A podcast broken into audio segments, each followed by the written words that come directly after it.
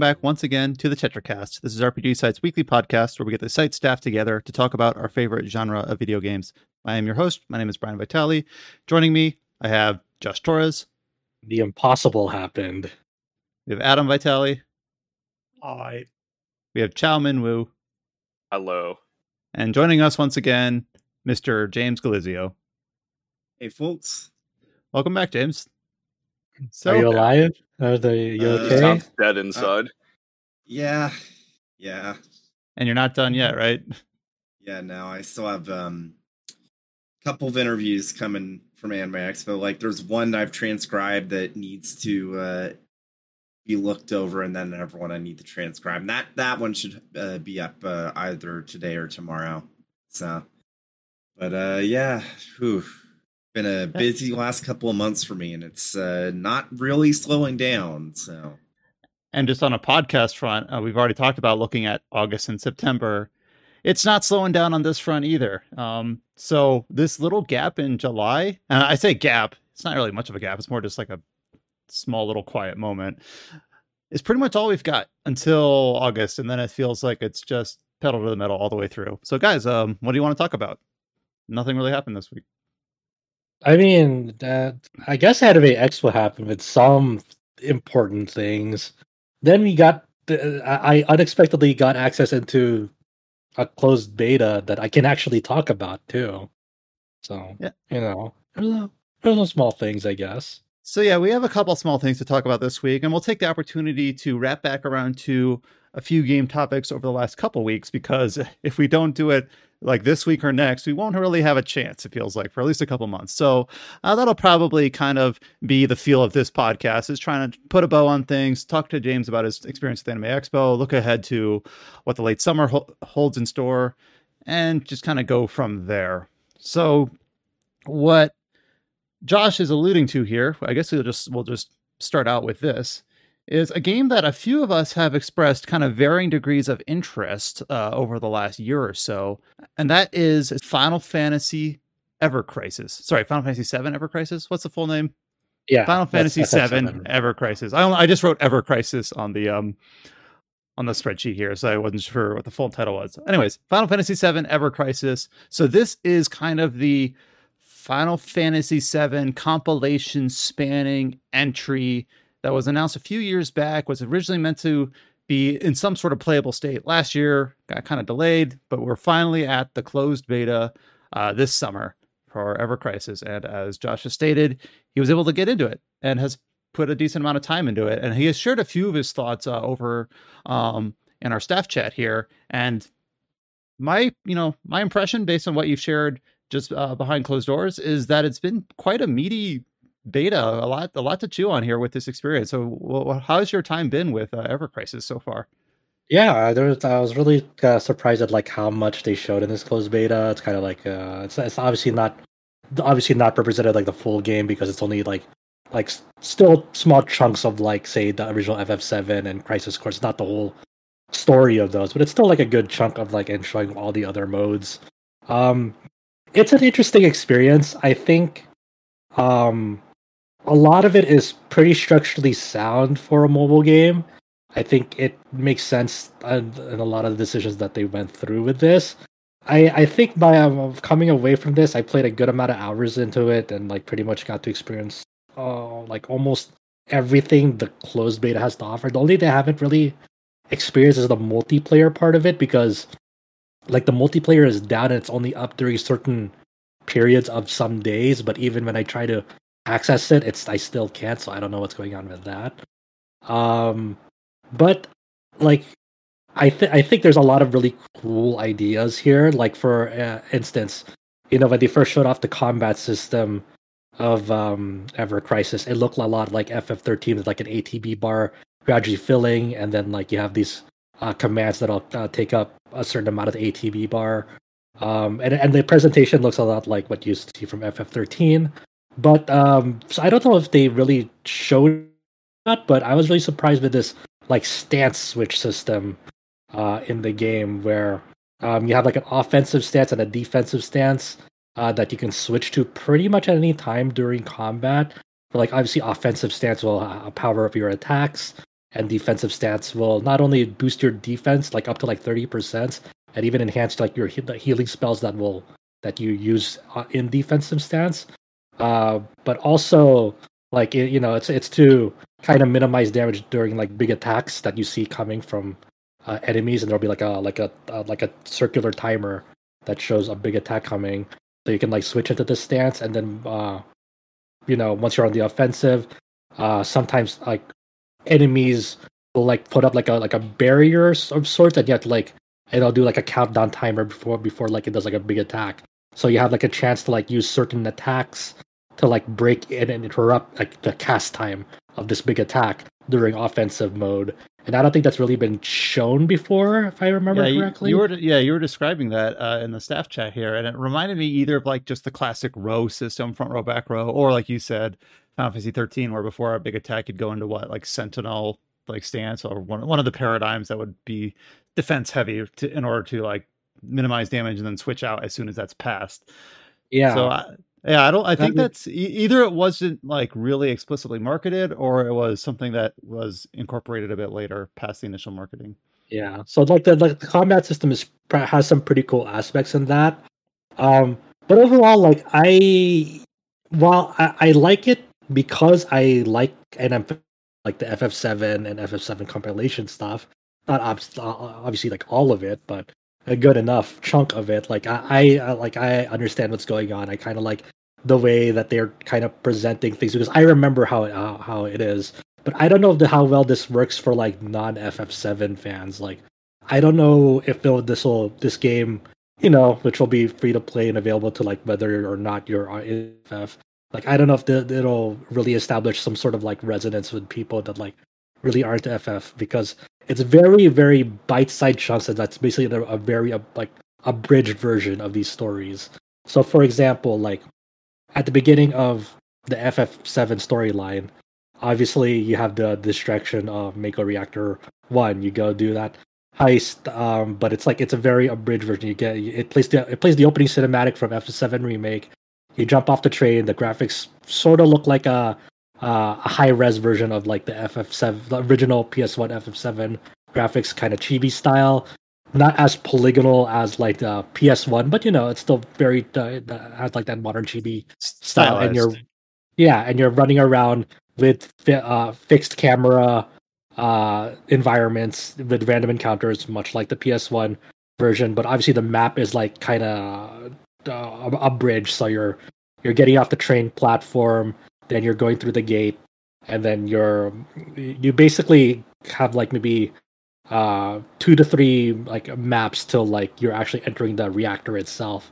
Then like when you enter the reactor you're already going down the ladder to go fight the the guard scorpion. So um it, it's it's not like a, a intricate map design of like going through the hallways. It's kind of just hitting like the the big beats of like what you remember from the map uh originally. Um so, so, uh, so it seems a, like it's more geared to like, hey, you remember this, right? You, we'll just give you the cliff notes rather than yeah. Here's a, here's a new way to experience the story. Yeah, it's it's uh, interesting because like during throughout all this, when you're exploring and doing random encounters, it'll like heal your party um uh after every encounter, so you don't have to really worry about uh like inventory management, potion management during these like story sequences, and and like uh, being story during these story stages, usually you're like locked to a party. So like you know at the very beginning it's only Cloud, and then eventually as you move on, you're you're only locked to like Cloud, Barret, and Tifa. You can't like switch out Tifa for Aerith, or you can't switch out Barret for like Zack or or one of the first soldier people. Or um, so you're, you're locked to these parties. Hell yeah. um, but the, but it's like the, but even these explorable instances are is very limited. Like during throughout the whole FF7 story that's that's presented in closed beta, there's like maybe only two of these instances where you can like fully explore a map because after the the Mako Reactor one stage, your the, the next story node in this is you're meeting Aerith for the first time. It's the flower scene, and then like uh, after you you doing doing that scene, you're going down the sector 5 alleyway to fight some soldiers then that's done there's no there's no instance where you're like exploring sector 5 or anything like that it's just kind of like a, a story beat into a battle and then go. And then right after that is um just story only cutscenes of you going back to seventh heaven. It'll have like like like that uh, a simple narration at before the beginning. It's like oh after uh, Cloud escaped, you know he went back to uh, sector sa- or seventh heaven, which is you know the hideaway hideaway of Avalanche, you know. And then and then it goes, you know, you, you get to see you get to meet Tifa there, you get to meet Marlene there. Uh, an interesting thing is like it, it's probably just like very very limited in this uh, this instance, but you can actually affect this like the story scenes very very slightly here depending on whether you took the flower from Aerith or not from the previous story node. Because depending on that, whether you took the flower or not, you go back to you go to the seventh heaven um, story node, and then you have the option if you have the flower to give it to Tifa or Marlene. And then you know I gave it to Marlene, and then you know uh, uh, when Barret comes back, you know it's a small remark from Marlene saying like, "Oh, you know, Cloud gave me this flower," you know.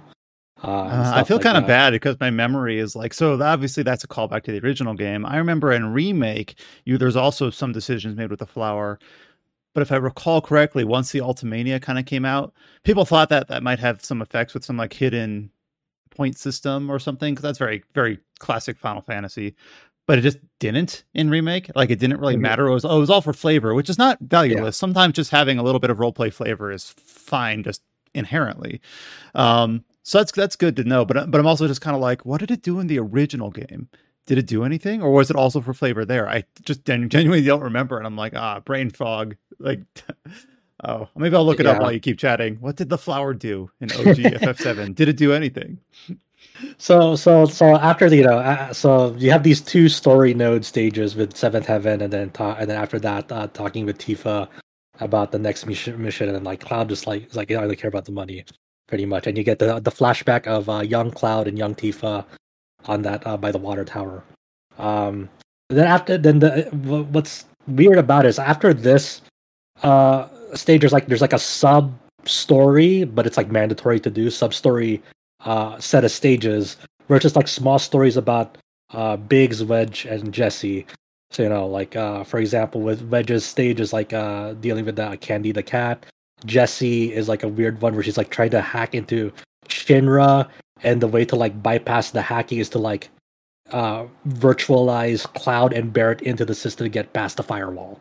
You know, which is like just an excuse to like have a, a battle, you know, in that stage, pretty much. Then after that, like those three sub uh, sub stories, it's onto like the destruction of uh, Mako Reactor Five, I think. And then this is like kind of like you know you you uh I think an, uh an explorable stage, then you deal with Airbuster, and then Cloud falls down into the church, uh, speaks with Aerith, uh, and you get into the Reno fight, and then that's it for the closed beta portion of FF7. So like it's like about maybe like seven to eight like nodes in FF7 to get up to this point. So after like like after it's the Reno fight, it ends it's interesting to think about because in Final Fantasy VII remake, it's like, oh, that's half the story. F- original FF7, it's like, oh, that's like the first three hours, four hours. Uh, yeah. That's kind of old hat. And I remembered, or not remembered, I had to look it up, and I was like, oh, duh, of course that's what it was. Um, the flower in the original game was for a hidden counter for the dating sequence at Golden Saucer. Like the oh, person that, yeah, you, that yeah, you ride the, the, the Ferris wheel with and, and, things like that. Oh, yeah, that's what that was. Oh and then you know after that um you you you unlock crisis core story so not not all the like you have to unlock like each series like sequentially uh, in this closed beta so after you do after seven you unlock crisis core uh this one's a bit more tricky to get through because you, you're only locked to Zack. Zack is obviously it's a solo game, so you only have Zack to work with. So you have to make sure he's kitted out pretty properly to kind of do everything and hit hit uh, weaknesses. But um, you know, same thing. You kind of go through the, the like the beginning intro of Crisis Core. Then you know you you get through what what is supposed to mimic the original scenes of F7 until it's like the training room, and then you kind of get some story beats as you talk to Angeal. Then you go the the big you know story sequence in here is like uh, the fully explorable stage is like uh, the Fort Tamblin um, stage, and then you know at the end like there's some even like very slight like exploration elements where you can like um there are like highlighted parts of the wall where you can like kind of do shortcuts uh, as you're going through uh, like turnable walls. Um, and then at the end of that, you meet young Yuffie, and you fight against those two like big things. I forgot what they're called off the bat. Then Angeal bails you out on the final one, and then so so forth so until you get to the uh, fight with Ifrit uh, or Ifrit. Uh, you fight Ifrit, and then you learn about the Genesis copies, and then that's the end of that story. Then you unlock the first soldier, and the first soldier is really weird because I've never played the first soldier. I didn't even know if there's a story beyond the opening cutscene of the first soldier. So you see that stuff, and like, and then the helicopter that Glenn, Matt, and Lucia are on get shot down, and then Glenn and Lucia are on their own. Like, you know, they kind of crash land into this place. They don't know where they are. They're trying to look for Matt. And then there's like like creatures that they're running into as they're searching for Matt. You reconvene with Matt, and then eventually you meet with another person, and then you kind of fight off another threat. And then that's the end of the first soldier, pretty much. And there's like there's like an explorable stage in there too that I don't know if it's like this is a thing you do in the first soldier or not. Because my recollection is like you see that opening cutscene, then you do the battle royale shit. I don't actually know if there's like story stuff in the first soldier at all. Um, if you if you are aware of the story of the first soldier, please let let us know, educate us, put it in the comments. Right, pretty much. Well, I right. and not not related for soldier. I have not yet played the Crisis Core remaster from last but December, and mm-hmm. um, like I played the PSP version, but it's been so long that I literally remember just like how it ends, which is yeah, like, yeah. The, the, thing that everyone knows even if they haven't played it. Uh, yeah. So like maybe I'll just play it in Ever Crisis and be like, is this a good refresher or not? And my guess is it's like mm, maybe not. Um, yeah, it's it's you know it's, it's definitely like if you're familiar familiar with it already, it's like oh okay, I, I see what they're doing, but I I imagine you'd want like the proper experience, right? Mm-hmm. Unless you really hate slots, and then you're just like, I'd like to play another game with a, a different kind of slots to uh, to, to get a so I don't have to deal with the what what was it called like the DMV system. I forget what it's called. Digital Mind Wave. Just call it a slot machine. So DMW, teach us t- BMW. I think California. Uh, well, well, teach us about the uh the, the new slots, the slots of uh, Final Fantasy VII Ever Crisis. Yeah, so you know, as people, you know, there's a mobile game. It does have a gacha element to it. Um, it's it reminds me uh, a lot of like Opera Omnia in its structure and how the gacha is done.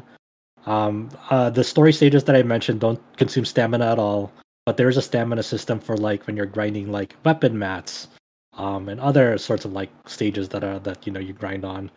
Um, but uh, the in this game you're rolling for weapons like in Opera Omnia.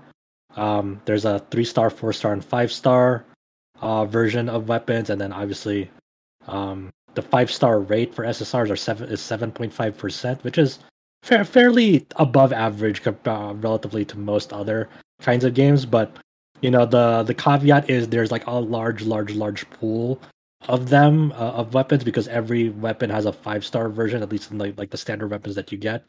On the flip side, that also means there is like in-game ways to like upgrade the rarity of these weapons. So like when you get like dupes of weapons, when you uh, roll those, they get converted to weapon tickets of that particular weapon. And when you reach like say um, ten weapon tickets for the bust Buster Sword, you can upgrade it to four star rarity from three star. And then once you get 200 weapon tickets for the Buster Sword, you can upgrade it to uh, five star rarity. And that this will obviously upgrade stats, and then it'll actually unlock like enhanced versions of like the ability that's on them. So let's say like the three star and four star Buster Sword have like uh, an ability called Fast Blade, and then once it get, reaches the five star version, it'll uh, enhance fast, uh, Fast Blade to Braver. Um, and that and that, and that's kind of the the key value to like the weapons is, um, you know, they all come with their own ability attached to them there are some uh, five star SSR weapons that are uh, limited to the gacha only, like uh, the current banners like Cloud's Murasame and Barret's micro laser uh, weapon, and these cannot be obtained uh, through standard means. They have to be rolled for uh, in there. Um, it's a it's kind of a weird thing what they're doing with this. Um, it's it's neat, but also I don't know. It's kind of weird. Uh, where these limited banners have like stamp cards associated to them. So l- let's say I go to the banner with uh, the the Cloud and Barret's weapon that I just mentioned. It'll have a stamp card on them, and it's kind of like almost like mileage points, where every time you do a ten pull, not a single pull, it has to be a ten pull. You have a chance, usually of either getting one stamp, sometimes getting two stamps, rarely three stamps, and on a one percent chance of getting twelve stamps on it.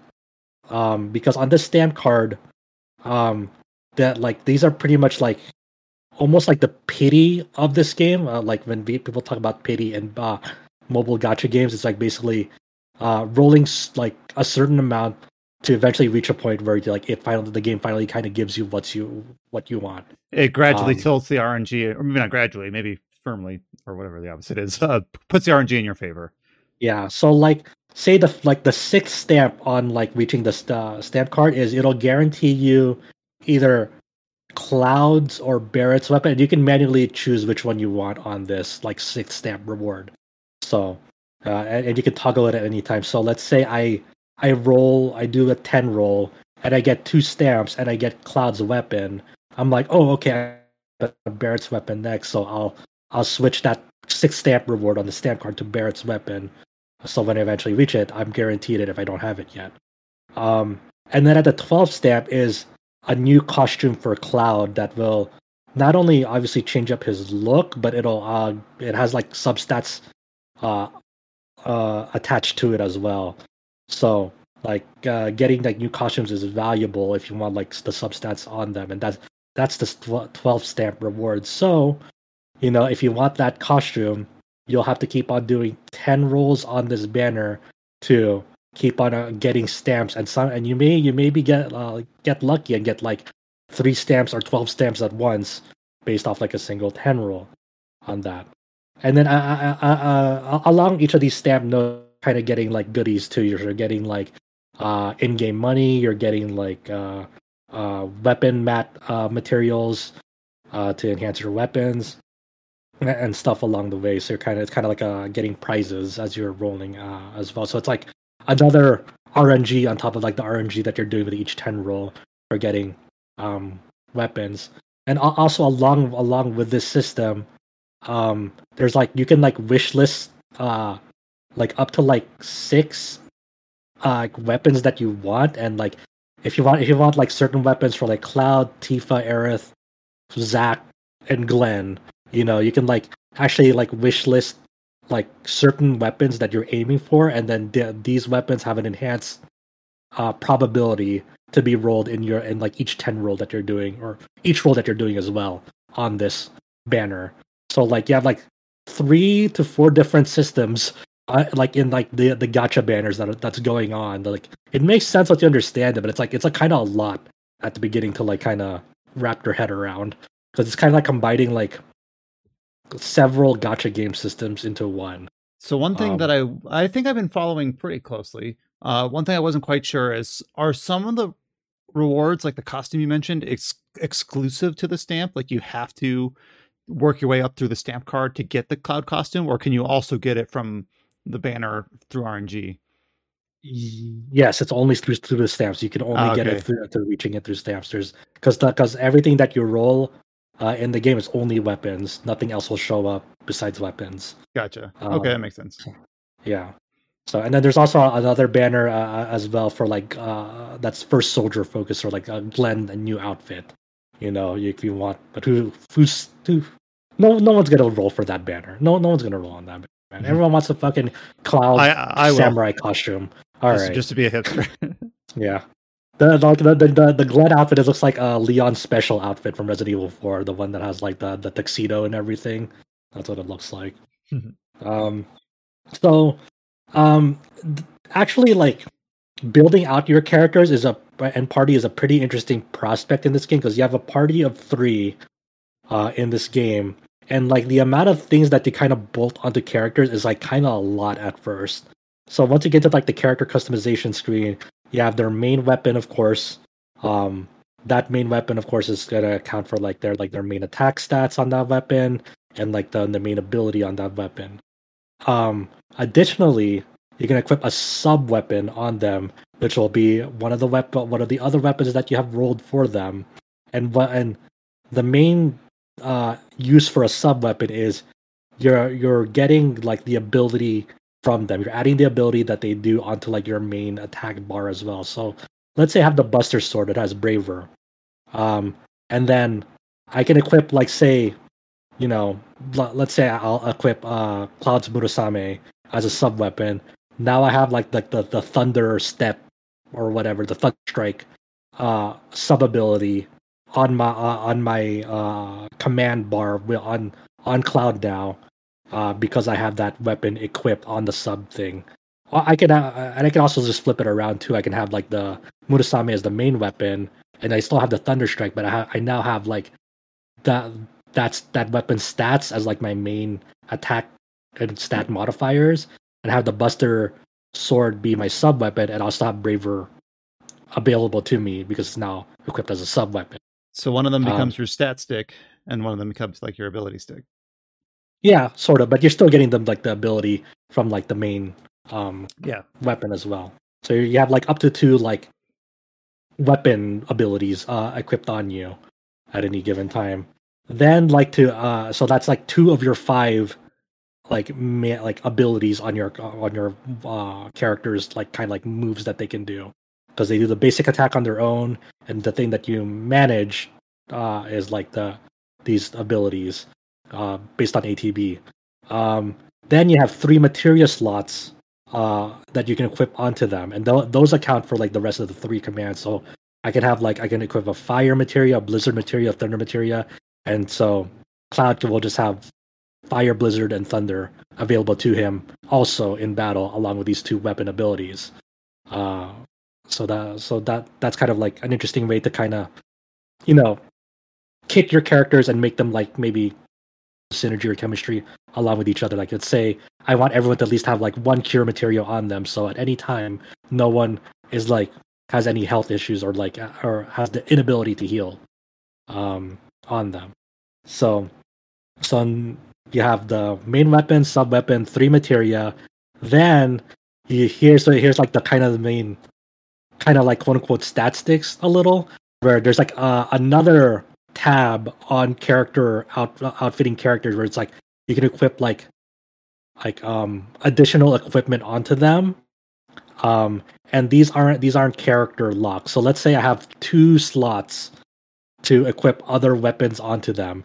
And i could equip like any barret weapon and any um red 13 weapon uh on them. And the what, what you're getting from these uh weapons primarily that you're equipping is not necessarily their abilities or their um stats but it's like the the sub skills that are on them. So the barret weapon that i equip might have like a physical strength up and the red 13 weapon might be a healing potency up on them. So now when i equip these uh Cloud- cloud will have uh, increased strength physical strength and his heals will be more potent because of the weapon that uh, from Red 13 that I equipped onto him in this kind of like secondary gear category on that. So there's a lot going on when you're you're, you're kind of like specking out, and and then you're doing all this like all this stuff for like three characters in like a main party.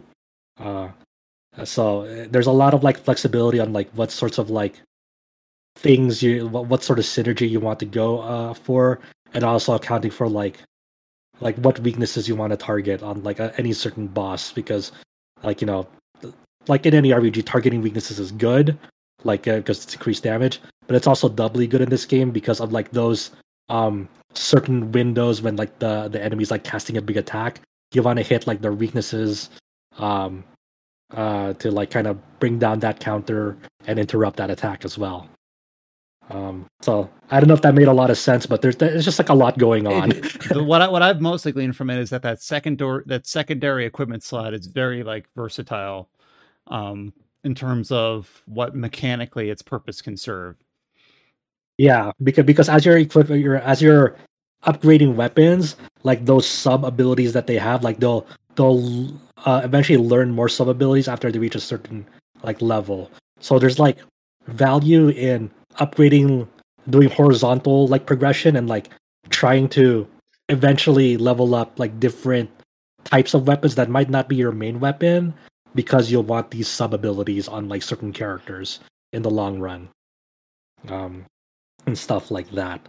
So all, all the all the all, all the battle stuff that I've I- I've told, told you about sounds cool on paper and it pretty it, and it's pretty cool when you're like manually doing them the the weird part is auto battle just does everything better than you in this game. It's like very optimized to like so let's say when you turn on auto battle there's like two modes. There's like semi which is like it'll it'll cast like you know um uh, uh, like it'll just cast like your your abilities on your characters when you have the proper atb and semi is like whatever.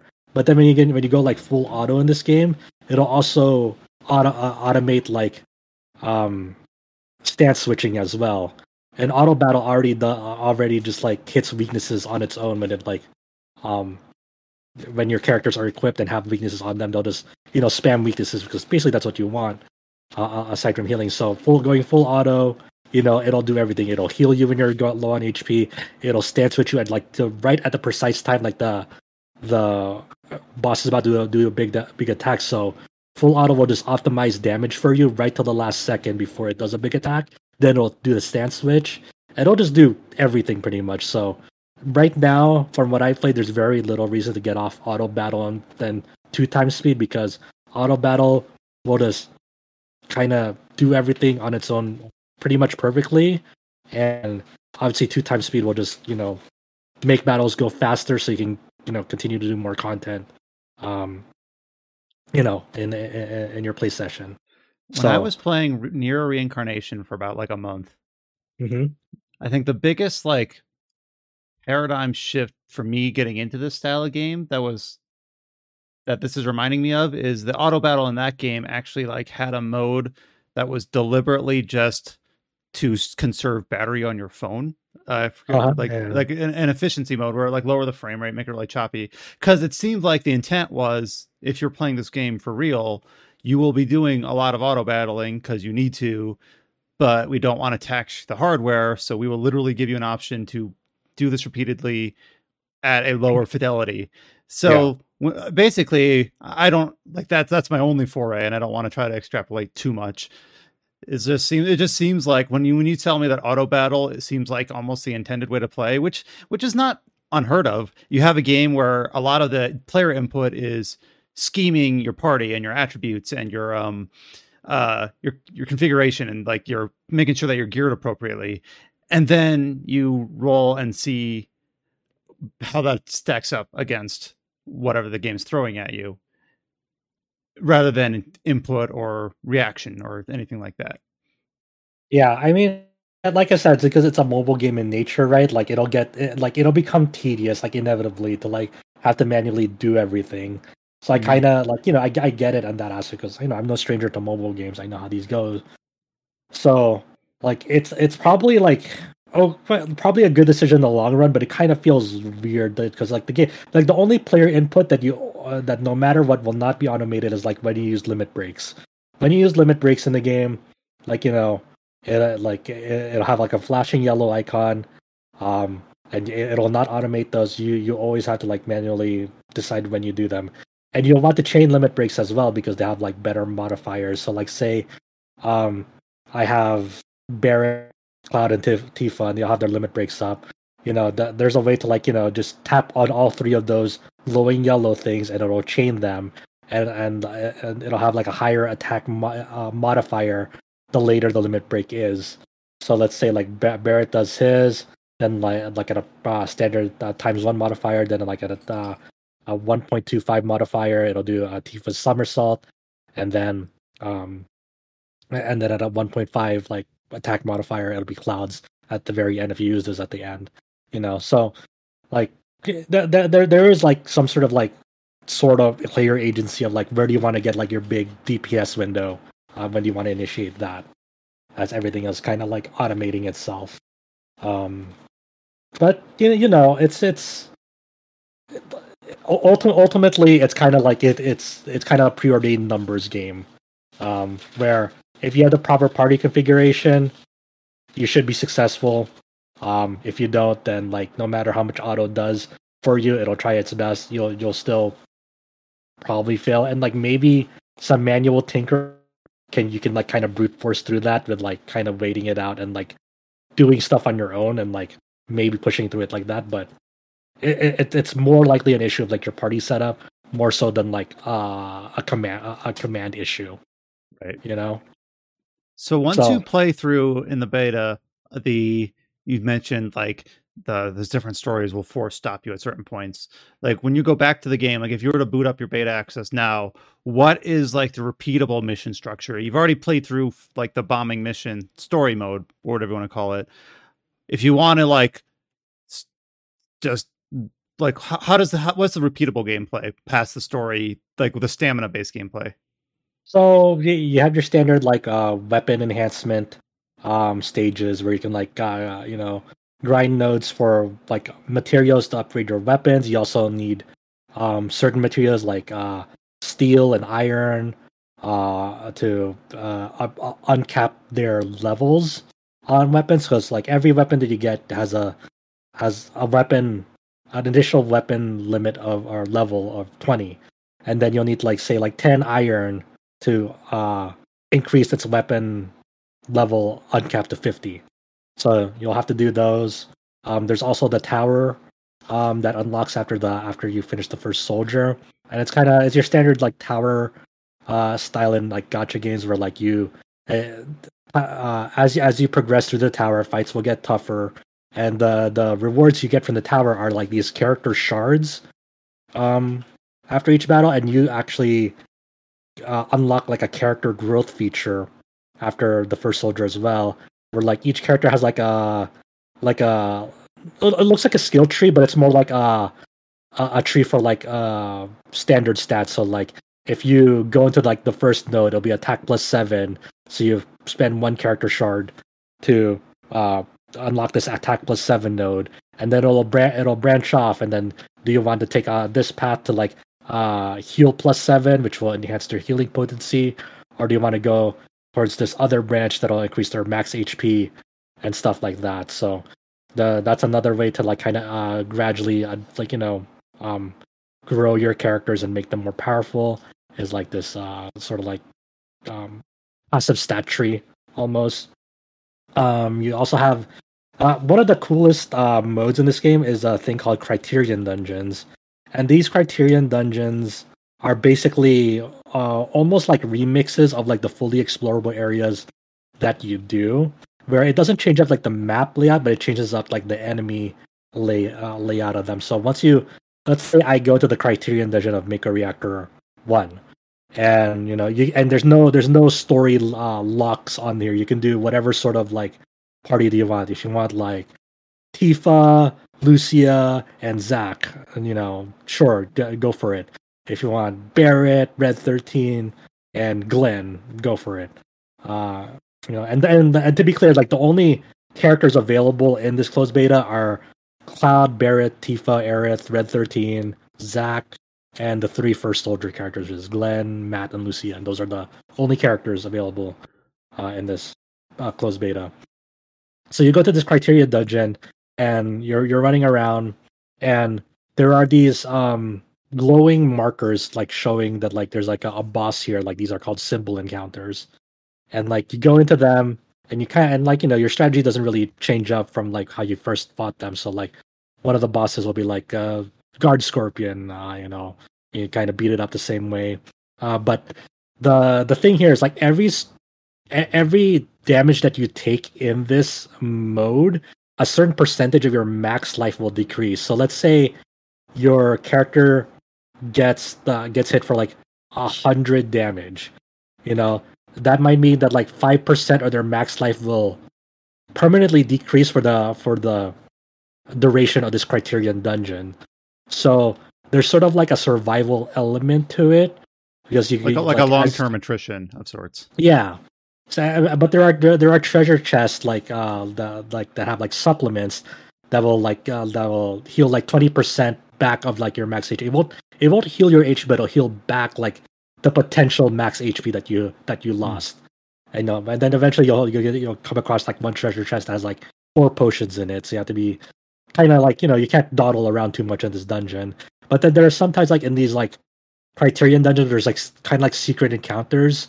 So like in the Mako Reactor one, if you instead of like going if you if you were like the T-shaped like hallway in to get into the rea- get into the reactor, instead of that T T-shaped hallway, where instead you would go the other way where Wedge was. Um, instead of like where Wedge is no longer there, there's like a door that like you can't get through, but you run up to that door and you, it initiates like a secret random encounter against a Cactuar, and like mm. and like this Cactuar is kind of like beefy, and you kind of need to beat it in like a certain amount of time before it flees, and you kind of and you want to beat this Cactuar because it has a nice like it has a nice drop reward of like blue 300 blue crystals, which is gacha currency, but also because these are sub objectives as well that'll count towards the, like the full completion of the Criterion dungeon. And you can always come back and like redo the Criterion dungeon again if you didn't like finish all the sub objectives. So it's kind of like neat little exploration elements like that, that and also a little bit of survival elements that um kind of give like the game a sort of like different kind of challenge instead of just like you know like hitting out your party in a certain way it's like you're trying to reward you for like exploration and like being thorough about like completing these criterion dungeons um i'm trying to think um was it mm-hmm. um James, do you remember the Criterion dungeons in Final Fantasy XIV? He he went and talked about those previously. Yeah, I was actually going to think like that's the same thing they were called in 14, right? Yeah, it sounds very similar to it. I didn't really do it. That's why I'm just like having a hard time to kind of relate the experience. But I remember James did. That's why I was like wondering if he did it, and maybe if this comparison would sound similar.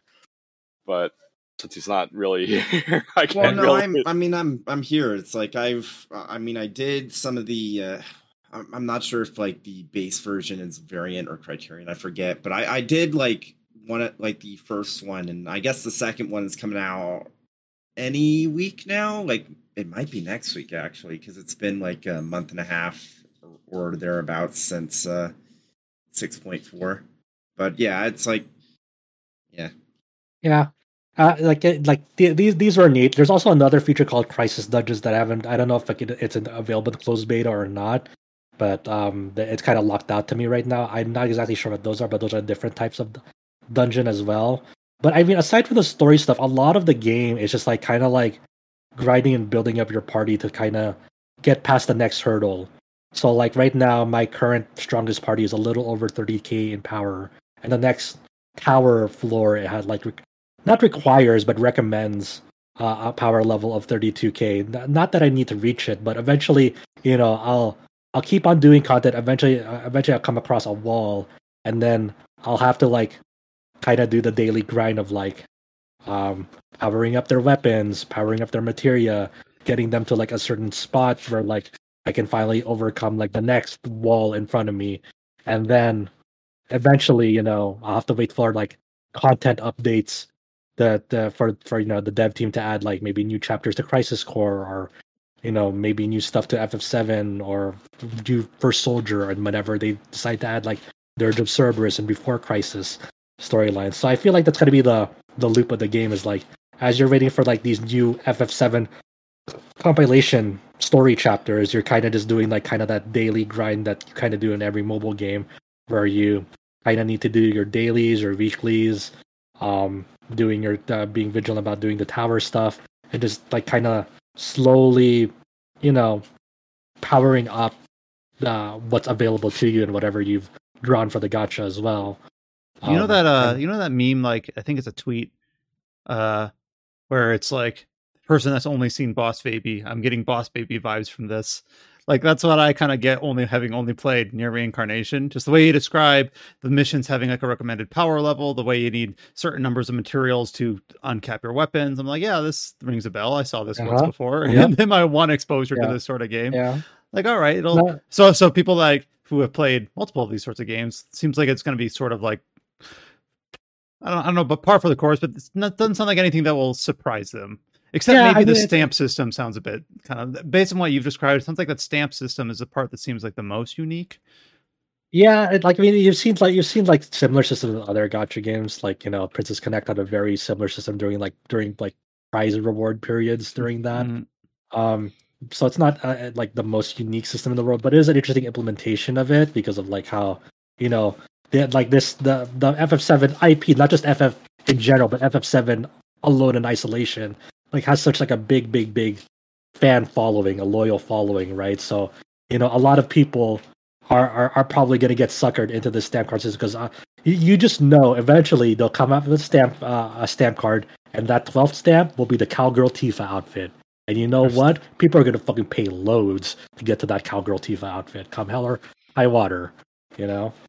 Um, I mean, I was, you're I was, I was, I was am thinking like an advent. I was thinking like an advent. Okay, okay, okay. outfit. Here's a dark secret. I was only able to beat Final Fantasy 13 2 when they have a bikini DLC on sale for Serah. That was it. see, see. I mean, it, the the fucking the, the fucking And then- system then- works. And then there's Adam who played all of Final Fantasy 13 2 with the Mass Effect crossover. Remember that? Oh hell yeah, that's awesome. No, Noah and Serah, or not Noah, Noel, Noel, and Yeah, Serah Noah. uh, wearing the N7 armor the entire game. That's awesome. So- But yeah, I mean, I mean that that's, that, but I mean that's kind of the gameplay loop of the game in general, right? So, I mean, it'll, it'll be really interesting to see how this is, how if this game will have legs in the long run, and like I guess, I guess it'll really all come down to like how often they update this game, like what the content updates will be like. If it's gonna be monthly, if it's gonna be monthly, how much content can, are you gonna, are you gonna expect, and then what what what events are gonna look like in this game? But like what will a summer event looks like in this game? What will a Christmas event look like in this game? Um, and all, all sorts of stuff like that. Um, it also will depend on like you know a lot of people are obviously gonna like pay to like roll in this game, but I think a lot of like fans will a, a good chunk of people will just want to play this and not spend any money on it. So I think a lot of it is going to come down to like what Me- they're well, yep. Well, what how often are they gonna how generous are they gonna be about like the, the currency in this game? Like how often are they gonna give that? Because by its very nature, you're gonna need to roll a lot because you'll want to like upgrade these weapons and like get them to like a good state. Like even like four star weapons are valuable, like because when you roll when you roll a four four star weapon of a weapon that you already have, it'll automatically upgrade the rarity of it.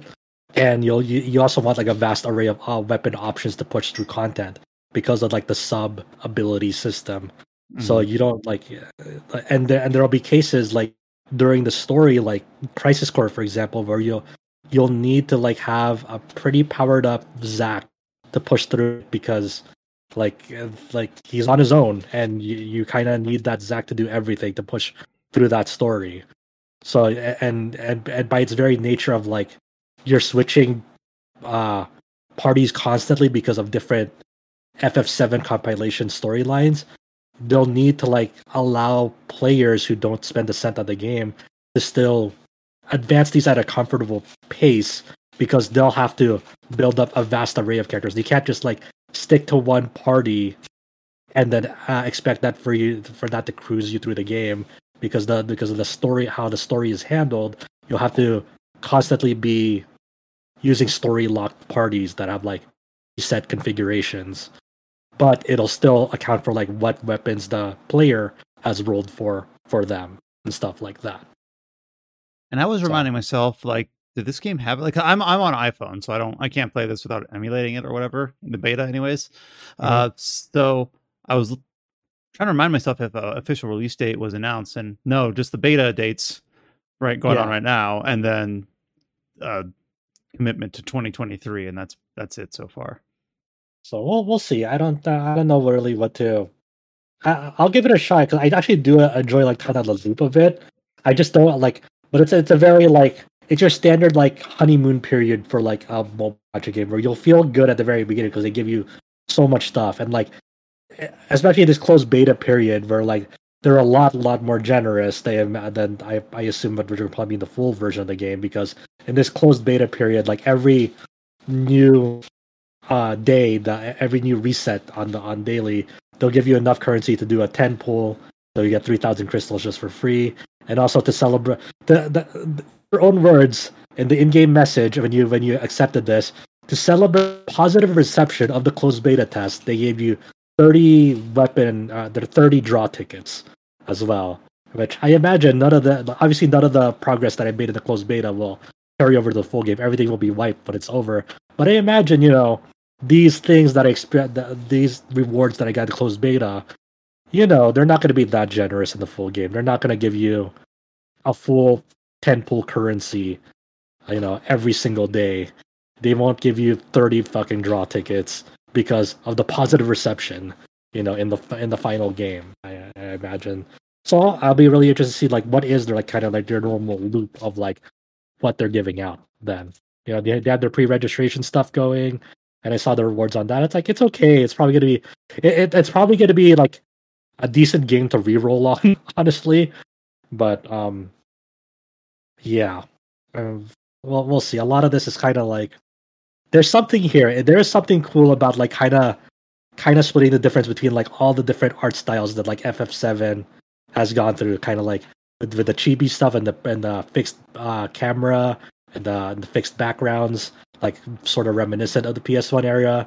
But then you have like when there characters, significant characters, are like talking with each other, you kind of have like this stylized art portrait uh, for the characters that seem like really cool with like thick outlines that you haven't really seen before in FF7 and then when you when you get you go into battle, it's like all the high def model stuff that you've seen like in remake, um, and it's kind of like trying to like kind of unify like and celebrate all the different art styles that FF7 has gone through, and how that will affect other FF7 compilation stuff as well.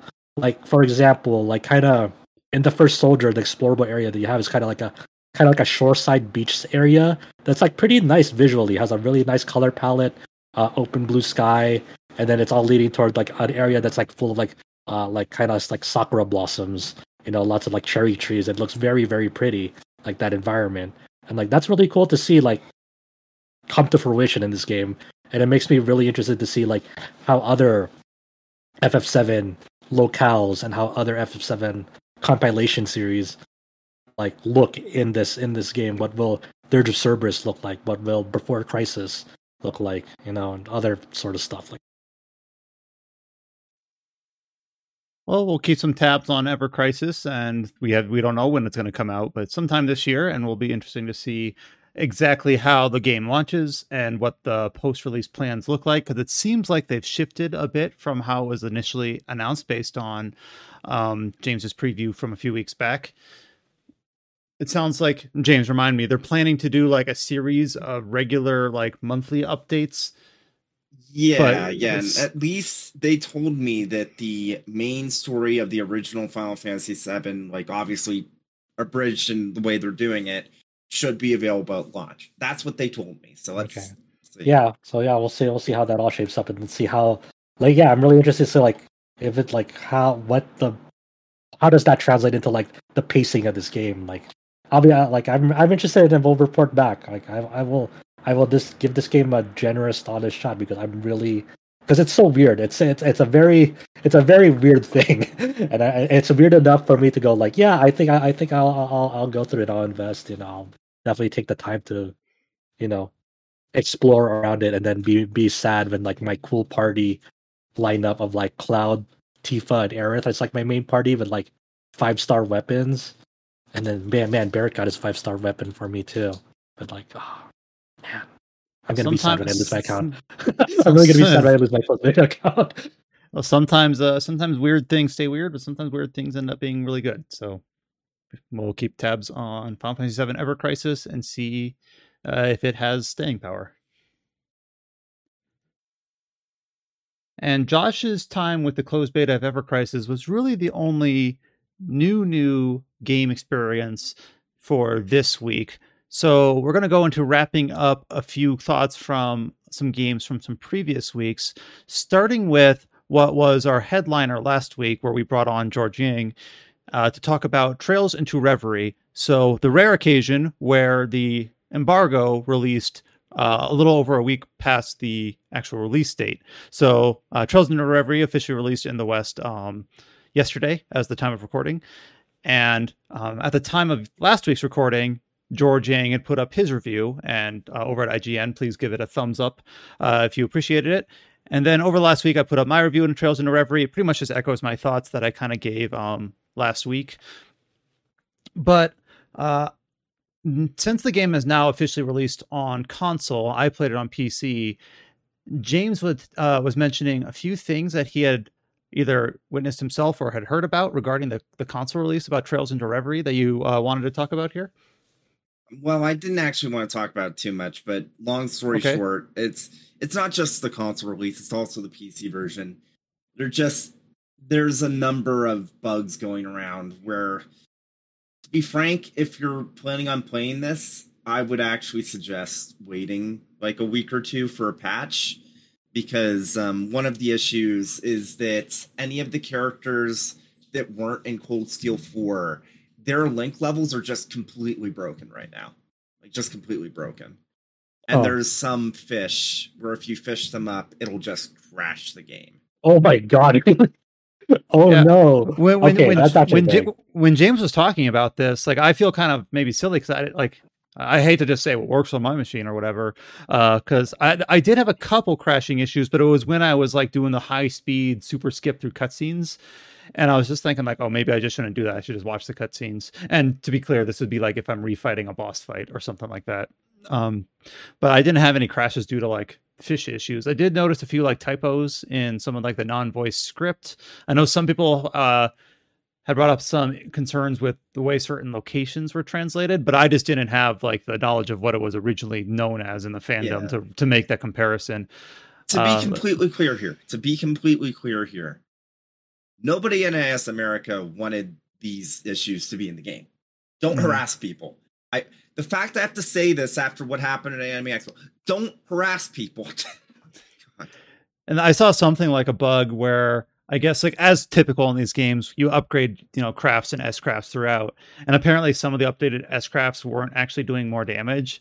And I'm like, oh, I'm not surprised I didn't catch that because like that's kind of in the weeds. And a lot of times when you do an S craft, like the enemy's dead or they're just about dead. Um yeah. so hopefully some of the little mechanical tweaks in the in the battle system and making sure that the link levels work and the the crafts are tearing up the way they're supposed to get addressed uh shortly. Yeah. Yeah. So one thing I will say that's notable about Trails into Reverie's, uh, Reverie's release is that this is the first time that NIS America has released a Trails game that wasn't like Trails um, Trails into uh, Trails from Zero, Trails into Azure. That they've released it on multiple platforms. Like they've released it on PS4, PS5, PC, and Switch. And mm-hmm. the thing you have to understand about that is that that's that like drastically increases the amount of like QA time you need to allot for a project, especially with a game like Trails, which has so much text and so many moving parts. Not to mention the fact that like they have VR components in the PS4, PS5, and PC versions of the game that you have to test. It's just I they might have bit off more than they can chew they might have bit off more than they can chew. They they might it might have been a better idea if they'd stuck with the uh, thing they did with Cold Steel three and four, where they released it on PlayStation first and then ported it to other platforms. Because it seems like, I guess they eventually wanted to like just rip that band-aid off and have things be simultaneous but from what we're seeing, obviously there has been some growing pains. And oh, yeah, I, I, I, think it's, I think it's fine to have like you know like ho- hopefully they do fix it ASAP, obviously. But I don't I I don't think it like the, the going back to the old way of releasing things would like that's yeah. not necessarily like the, the the most optimal thing to do. It's like it's like one of those things like oh well the, the if we did this the first time then you know that, that that means we should go back to the old way because that because that that wouldn't have happened. It's like well, not necessarily like I, like I, am just not a fan of like oh it's like we stumbled we, we stumbled into these things that we have to go back is like mm, I don't know. I think I think it's just like kind of learning from the experience uh taking that into account into like the production pipeline. And like you know yeah like, it's you know, like it's like tightening things up. It, like like it, like the the transition to these things aren't isn't always easy. You know I think it's one of those things like you just kind of learn these lessons as you move forward because because uh, yeah. obviously you want like the best experience for people on day one for the most amount of people because obviously you have a lot of fans from from different platforms waiting for this eagerly because they you know every everyone knows uh, all across the board all across the spectrum that we're still in this catch up game and we'd really like to be on par where Japan is with, with, with these games so kind of making that wait longer for certain people is like not always the greatest decision too. And people are like, I'm not going to like sit and tell um tell people that uh they should be happy about these issues, and it is Yeah, frustrating Of when when I mean, unfortunately, NIS America does have a history with stuff like this, and it makes sense that people might be less inclined to be patient or understanding of of issues when they pop up. When it's like we've all heard about the stuff of like uh, Ar tonelico on the PS2, where it's like this boss after three turns will crash the game if you don't kill it in time. It's just The only comment I, have it's, it's it's it's like one of those things. Is like like if this company can survive like ish like a, a, a string a string of issues that couldn't be patched back then, they'll they'll make it through. It's okay. yeah. You know, They'll- they'll- we'll be fine. Just like the just like uh, obviously you know like uh, James said it earlier, but just like don't don't give the developers shit for this. You know, like they they they know it. They've they've heard the feedback. They're they're gonna work on it. Um, you don't need to like get on their asses about it. They they they they know they want to make the the best experience for people. You don't need to fucking harass them. There's no there, that doesn't help anybody. Like if you really th- like just sit down and sit for two seconds and just think about it. Like who does this help? It kind of helps no one. And you just get more and you just get more mad in the and like during the process too. Like it kind of it doesn't help you and it doesn't help them. So if it doesn't help anyone, then why do it? the only thing I can really contribute is just like maybe I'm not as observant as other people, but I just and I kind of feel like in Cullen's shoes, I'm talking about Final Fantasy 16, how he didn't really notice the motion blur issues, um, which have been fixed since then. More on that later.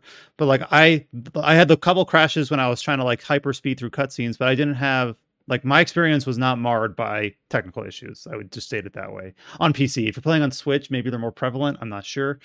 Um, but yeah, like I, I did not have like some sort of terrible time. I've, I've played far, far worse PC ports because this is obviously still PH3, who in general does pretty good, pretty damn good job.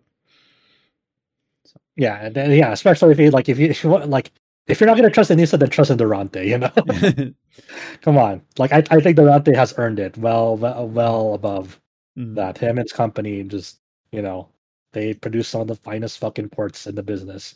So you know, give them some slack. You know, they've earned it.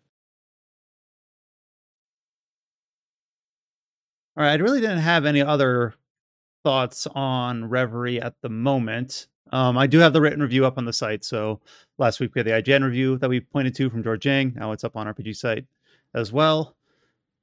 Maybe we'll just leave it at that. The other game, so obviously I spent most of this last couple weeks playing through Reverie. Um, last week when we talked, I was basically in the final stretches of the game. Uh, this week I was playing through the the final bits of the Reverie corridor, getting up the review, getting all the um, all the post game stuff out of the way, and I've been returning to Final Fantasy 16, specifically the hard mode, the Final Fantasy mode, the new game plus mode that unlocks after beating the game. So when we last talked about Final Fantasy 16, it was on release week, and uh, we had a few people who had played, like me and Josh at the time, had played a significant portion of the game, um, and James as well, and then Cullen had completed the game. I believe I have that all stated correctly. Yeah. but Well, but Cull- well. Cull- Cullen had just about uh, started, but did not did not dive into because of course he had just marathoned it. No, of course, uh, the Final Fantasy mode of the game, and talking about how obviously it unlock it uncaps the level cap, it shifts around the enemy um, positioning, it gives you different sorts of resources. It seemed like it'd be like wow, this has the potential to be something quite neat. Like maybe something we talked about how the base game was quote unquote lacking in like RPG elements. It had a very strange level of resource management, things like that. We thought maybe these are things that can be fixed in the Final Fantasy mode. And plus, I'm a sucker. I want to get the platinum trophy anyway. So I've been playing through the Final Fantasy mode because you have to do that in order to do it. Um, and even though I've been enjoying my playthrough of the game, it's fun to start, you know, do the initial uh battles with like all the icon abilities and things like that. You can finally start getting enough attribute points to unlock a lot of like the final abilities to be able to spam like Giga Flare and Diamond Dust and the Phoenix Rebirth. You know, so you can finally have enough ability points to to spec into all of those. I will say that the Final Fantasy mode doesn't really change a whole lot. It doesn't shake it's not a, it's not a world shaker. How it ends up working once you start diving through it is like yes, it's tearing up. Like you're getting different materials in order to craft like a higher tier of weapons, but it's very straight line. any quest I was, I've been going through our quest guide and um, our hunt guide and seeing like what they used to reward you on the first playthrough and what they reward you in the second playthrough. If before it gave you a meteorite, which is like a crafting upgrade, now gives you a flawless meteorite. Like it's just one tier up. Oh. If before if before it gave you 20 sharp fangs, now it gives you 40 sharp fangs. And very regularly, very consistently, it just doubles if it's like a, a item that you end up with a lot of, all the magic ash, all the sharp fangs or whatever, it just doubles what you originally got. If it's like one of those items that you're supposed to sell for money or one of the rarer items, it just tears it up, um, like one tier. Like so much so, it's so predictable that I've been making notes so that I could update the hard the quest guide that we have on our site with like the hard mode rewards where before i finish the quest i just kind of guess what the hard mode reward's going to be like this will tear up this will just be doubled blah blah blah and i've been right like 95% of the time. So it's really instead of being like this real big shakeup it's quite predictable which is not like terrible. It's just kind of like oh man like there was a lot of potential here and it's i don't know if they quite realized it um in terms of really being a big shakeup. They do um they do shift around enemy positioning a fair bit. And early in the game, it's pretty obvious. Like you'll be in one of the very first missions with Cid, and there'll be a griffin, and like, oh, of course you Hmm. didn't see griffins at this point in the game. Like that's Yeah. that's very different. But the further you get into the game, I'm kind of like, was that there before? I'm fighting like later in the game, you fight all the Akashic, right? And it's like, Yeah. oh, there's a there's an Akashic Airman in this group. I know I fought those before. Was it here before? I don't quite remember. So it kind of loses its like meaning when early in the game you can do a lot of interesting things by shifting around the um, enemy positioning, but late in the game when all the enemies like there's, there's a lot of enemy reuse in Final Fantasy 16 or recolors or you fight the same enemy only it's the Akashic version or the Orcish version or, or whatever. Um, and it's like okay, I'm sure they're still like tweaking it, but it's less apparent, less obvious. And you still end up with like thousands of resources that um, it does do a tiny bit of a better job where upgrading weapons as you like go through in the Final Fantasy mode might take like 300 or 400 of a resource, which sounds like a lot, but you're being rewarded so many in the hard mode where you've got like literally 6,000 magic ash. And I'm like, oh, okay, this upgrade required 400 of it. I guess that's a little bit of a dent. Um, I, I'm gonna ask you: Does the what is it? You know how like trash mobs that you fight in Final Fantasy 16? Do they ever make those fights ever more interesting in any way? Because you could just use I- Ignition and just kill off any trash mob. Yeah, Well- Hello, fellow Ignition uh, enjoyer. so no, I will. Um, you once you find like your s- slate of abilities that works, just like in the base game, you just kind of repeat that all the way because there's no like elemental weaknesses. There's no uh like there, there's no dominant like weapon triangle or whatever in terms like that. So for trash mobs, by the end of the original playthrough and just starting on square one of my repeat playthrough, I would just do ignition, which kind of balls up the enemies. I would do diamond dust, which basically does a good chunk of damage all around you. Um, I would do the Titan like final ability, which does like a big sweeping earth attack because it hits a lot of enemies. And usually by then, I just have to wipe out some stragglers, like, and that's it. For a boss, I do the the Odin Zanset's Kutsin. I can't pronounce that right. Um, basically, it's inherent ability. I would do the the Judgment Bolt from Ramuh because it's a big single target damage, and I just do that every single time. Um, you get so much gil, even in the base game already, but even in the um, even in the uh, hard mode, where before any hunt, before any boss fight, you can just cap out on potions very very cheaply. To to buy eight potions and five high potions and four strength tonics is like seven thousand gil, and you end up with like half a million. Oof. And so like what what that means is if you're like if you're a big action game aficionado and the game actually has a system for this um I forget if you have to do it in hard mode or not but like you can earn marks or some sort of item for defeating a boss with no damage and I believe you, you actually have to do that for one trophy. Um so like there are marks for defeating late game bosses without taking damage. So like people who like really want to like practice their technique um and get you know there's a high skill ceiling in Final Fantasy 16, no doubt about that. But it's just not necessary to reach it because I, me being smooth brain, poor action game player, can just be like, I've got 13 potions on hand. I can just be very, very sloppy. I can just put on the um the the semi prime mode, whatever, where you hit both sticks, which kind of gives you like the um the the, The poise or whatever. Or, yeah, the HP recovery and the poise. You don't get you don't get um hit stunned, and I'll just be like, I will kill this boss before he kills me because I have a shit ton of potions that are basically free to to replenish whenever I want.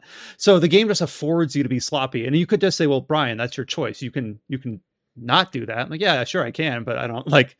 I don't. I don't get. a- I don't derive that sort of inherent enjoyment out of the combat system. Maybe I should or could, but I just haven't. Um, was it? Have you tried the alt? Was it Ultimaniac uh, arcade mode?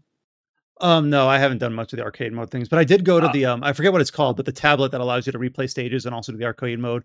So once you're in the Final Fantasy mode playthrough, you can play through the stages on that Final Fantasy difficulty, but also on the next tier up, the you know New Game Plus Plus Ultimate difficulty. So no, I haven't dabbled in that, and I'm sure all my sloppy technique that flies in Final Fantasy mode does not fly there. I'm, I'm sure. I it. heard that mode is like it's it's for those very players that find it challenging because apparently in the leaderboards there's like barely 100 people made it to the leaderboards in those things because Oh, apparently wow. it's like super hard because it's like was it you had to do everything like perfect or else they just fuck up the run Yeah, maybe so. Maybe I wish that New Game Plus mode, like you know, Final Fantasy um Seven remake. One thing that was so compelling about it, it was frustrating, but in a good way, was that if you know the item use limitation, like you had to be like super careful with how you spent your MP, and uh, how you had like this attrition where you couldn't just spam high potions all the way through. But in Final Fantasy 16's New Game Plus mode, you still have access to all your same potions. They've been uh, if you do the side quests to improve their potency, that carries through, and that can kind of like is a crutch to lean on easily. Um, so, I almost kind of feel like that was taken away from me because I don't have like the wherewithal to just to withhold it myself. If I'm able to use five high potions per battle, I'm going to do it. Like if I need yeah, to. just I, who cares? Just fucking use it. You know. Just- yeah, but okay. but if the game said you do not get these, like oh, I guess I got to now I got to figure out how to make do. Like uh, I've got a hand tied behind my back. How to and that's what Final Fantasy VII remake did, and I appreciated it for it. So uh, a little bit underwhelmed with Final Fantasy mode, but it's like I'm I'm compelled enough to see it through to the end, even though maybe I'm just dumb and the the platinum trophy is calling out to me. I will say though that as I've replayed through some of the cutscenes again, I, I'm like I'm skipping a few of the cutscenes uh, as I go through because it's my second playthrough, of course. But some of them I'm rewatching, um, and there are like this game does have some high highs that when you're early on in the game. So this is an early game sequence. This is like within the first third, an early game sequence where Clive is fighting basically a manifestation of himself. It's Ifrit, but marked as like the infernal icon or whatever. It's basically where he admits and realizes and commits his resolve that he is Ifrit, the dominant of fire, etc. Um, and all the icons have their own unique battle theme, and I think the one that is the most memorable by far on the soundtrack is uh, Ifrit's. It's called like "Find the Flame" or "Fight the Flame," um, and like Clive very almost nonchalantly says like i understand now. I realize what you are. You are not ifrit i am. And then like that's when he like that's when you first get full access to it. And it's one of those things where i was like pumping my fist. I was like this is a bit silly. This is a bit schlocky but hell yeah i'm enjoying this. Like go clive. Fuck him up. Things like that. Uh so like those moments like really did like even on a repeat playthrough uh the spectacle is fun to watch. Um i was like rooting for the protagonist at that point which is always a good thing to to be doing um, I will say that on a repeat playthrough, some of the icon fights, like Titan and um, one of the later ones, uh, are they're like 30 minute long cutscenes, and the spectacle is still fun, but they did drag But out a little bit. i think the titan loss fight dragged out because it's like it takes forever to let you like hit him sort Yeah. of thing Yeah. yeah, as cool as the boss fights were, that was one of those things I was kind of worried about coming out of the preview, where it's like, man, this is really neat in the spectacle, but it kind of gets in the way of the gameplay. And even when I enjoyed like the Titan fight and the Bahamut fight in like the full game, that was never really alleviated. I, I think the Result- only the only fights I enjoyed were like the Hugo fights, not the Titan loss, but the actual Hugo fight and the Barnabas fight. Mhm.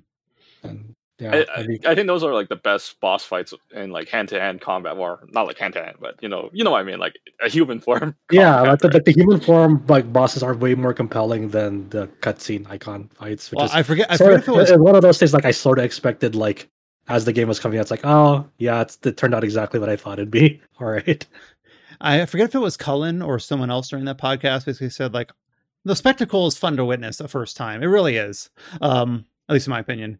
But like you were saying, maybe on Final Fantasy mode they like they like shortcut you through the icon fights or whatever, or just make it a cutscene because once you've experienced it once, there's really not enough gameplay there to make it meaningful a second time. But nope, you just do it the second time, which is like, all right, I did it once before, I can do it again. Not a not a big deal, but it's it's not compelling. Like fighting Titan is not interesting. It's it's fun, but it's not interesting.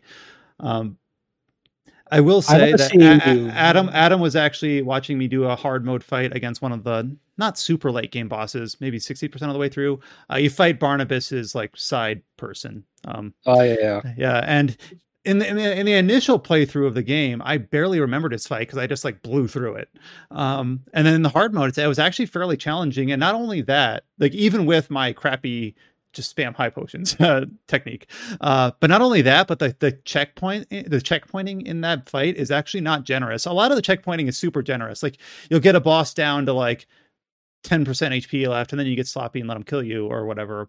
And then you just spawn and he's got a quarter of his health left and you got your potions back or whatever. You don't get them all back in hard mode, but you get enough back like, all right, I can just plow through this. Um, but in that fight, you have to take them down from like two thirds health all the way to nothing with two potions only. Uh, that's your checkpoint. I'm like, all right, this is actually a bit of a challenge. This is the first time in hard mode that I actually like felt like, all right, I got to get good, Bryan. Can't just be sloppy now. So, uh, so it turns out I got good at least for a moment and was able to win. So that I, I wish the hard mode was more like that. Like I wish the hard mode was harder, but that's not. I guess that's not a new uh, observation for Final Fantasy 16. So I'm not going to say that that's like some enlightening thing. But and I guess like if you want the if I want hard mode to be harder, Bryan, go into that go go do that ultimate challenge arcadey stuff. like all right, maybe I'll maybe I'll poke at it later. Uh, I just feel like it it, is. the integrity of the game has been diminished by trying to add too many accessibility options. I'm not, I'm not sure if I offend people by saying something like that, but I feel like. Well, what do you know, mean by that? Like, I, I want to hear like I know that like your, your what, what what do you mean by that? It's like you know, like it's like the game didn't need to be made that way. I feel like they should have just made it like. well, it's it's all optional and it's literally just accessories. The game I wasn't know. designed that way. It was Oh, just yeah. they made Well- those on top of it. For what Yeah, it's but, you worth, know, I have not like- equipped any of those timely I, I, I want to hear like like uh, let Chow like finish his thought. yeah, like even like in the main game, it's like it's so easy to the point. It's like they want like everyone to beat this game. It it has like no challenge. Even the S rank, like the S rank hunt challenge, doesn't even pose a challenge. Like you could like go in there and you could kill Svarog in your like first try. I mean, you know? is that is that really the fault of like having accessibility options though? even without Or, the or is, or accessibility, is that I- is I that, or is just- that is that a more integral game design? I think it's just like Yeah. the game design. It's like okay, Then you why, know, like, then, then why but- would you point? but it I say, like, at the same time, but at the same time, you have the accessibility option. Is like it, it poses zero challenge at all. It's like they want to make sure everyone can clear this game, and now the integrity of the game has been compromised. That's how I Okay. see it. Hmm. Is it really the integrity of the game if this was their vision for the project? Well, maybe I don't know. Like I don't know. I, I see it this way, but maybe maybe once it else. comes to PC, like it like I think Final Fantasy 12 did this. Once Final Fantasy 16 comes to PC and Xbox in a far off land, uh, you'll be able to difficulty select from the beginning. Like you'll just be able to do hard mode. That'd on- be cool. I would I would like to just do Final Fantasy mode off the off the bat um, next time I, I play the uh, Like the I'm game. like I I'm I'm, like, I- I'm thinking I Final don't Fantasy. wanna- Go ahead. I. I don't want to play. Yeah, I don't want to play like the game uh, again on nor- normal difficulty to, to get the access, and I don't know if I'm I'm willing to boot it up again on PS5. To be honest, maybe I will, but I don't know. I just don't.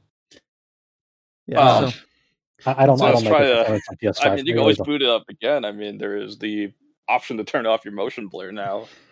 I know, but, it, but but that doesn't really fix the performance uh, of the game. That's I mean, you always hated motion blurs in your game. I, but I, I always turn off. I, I turn off depth of field and motion blur if they have toggles immediately. I, I I will say that like for motion blur, I think sometimes some subtly subtly applied motion blur can look good. For how it's implemented in Final Fantasy 16 is like zero to five. Um, so I think setting it at one is okay for me. Giving it a little bit of a blur when you move, but this what it was defaulting to is just way too much. So. Uh, but yeah, so I don't want to say like it, the Final Fantasy mode hasn't really changed my opinion of 16. It was just one of those things where like I was really excited, like man, this could be really really fun and neat. And it's like it's kind of fun and neat, but it didn't really shake things up as much as I was hoping it might. But uh, it is always kind of fun just to replay it with the um. I've enjoyed more just replaying it with the uh, with all the powers from the get go. Uh, including like the powers that you unlock as Ifrit, being able to do like the flame spit in the initial Ifrit battle is kind of interesting, kind of breaks it. So that's always kind of fun, little power fantasy thing. But that's kind of independent of the Final Fantasy mode changes. So Yeah. for the icon fights in Final Fantasy mode, there will be no changes, right? But or Uh, it, you get to use your abilities from the get go, and that makes You the you can use fights a it, little you can different. use a couple abilities from the get go. It makes them a little bit different. Um, I. I I, have, I feel like they hit harder. Like, and when you're doing the icon fights, depending on the fight, you get like uh, a, a slate of healing items. They're, they're not called potions; they're called something else. And I, start I, with ha- something. I had to use a few more of those during the fight. So I guess I'm not perfect. I'm not able to zero potion the, the icon fight. So I did have to use a couple more of those, but it's they're not they don't feel too different. They might hit like the the bosses might hit a little bit harder, but that's kind of it. I wonder what kind of what like what sort of PC mods are going to come out in the PC release in 20XX. what thinking? Like, what? I am more curious about the DLC. Okay, it's gonna Yeah, be will it Medicine Girl, and she's gonna destroy everybody. Will it have DLC?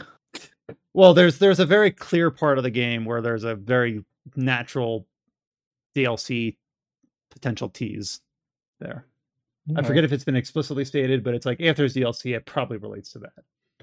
Oh, I don't know. Kind of, I kind of just thought I, I'm kind of just like okay, No- with just not- letting it be done. yeah, I- yeah, I and- kinda- and that- kinda- the I kind of okay just like a game not having DLC. It's kind of kind of kind of like God of War Ragnarok. It's kind of like dude, like yeah, the game's out. There you go. I mean, Like, cool. I think most mainline uh, FF games are like that. I mean, there's still no DLCs for FF7 unless you count uh, Intergrade with uh, that, yeah, that's Yuffie technically chapter. DLC.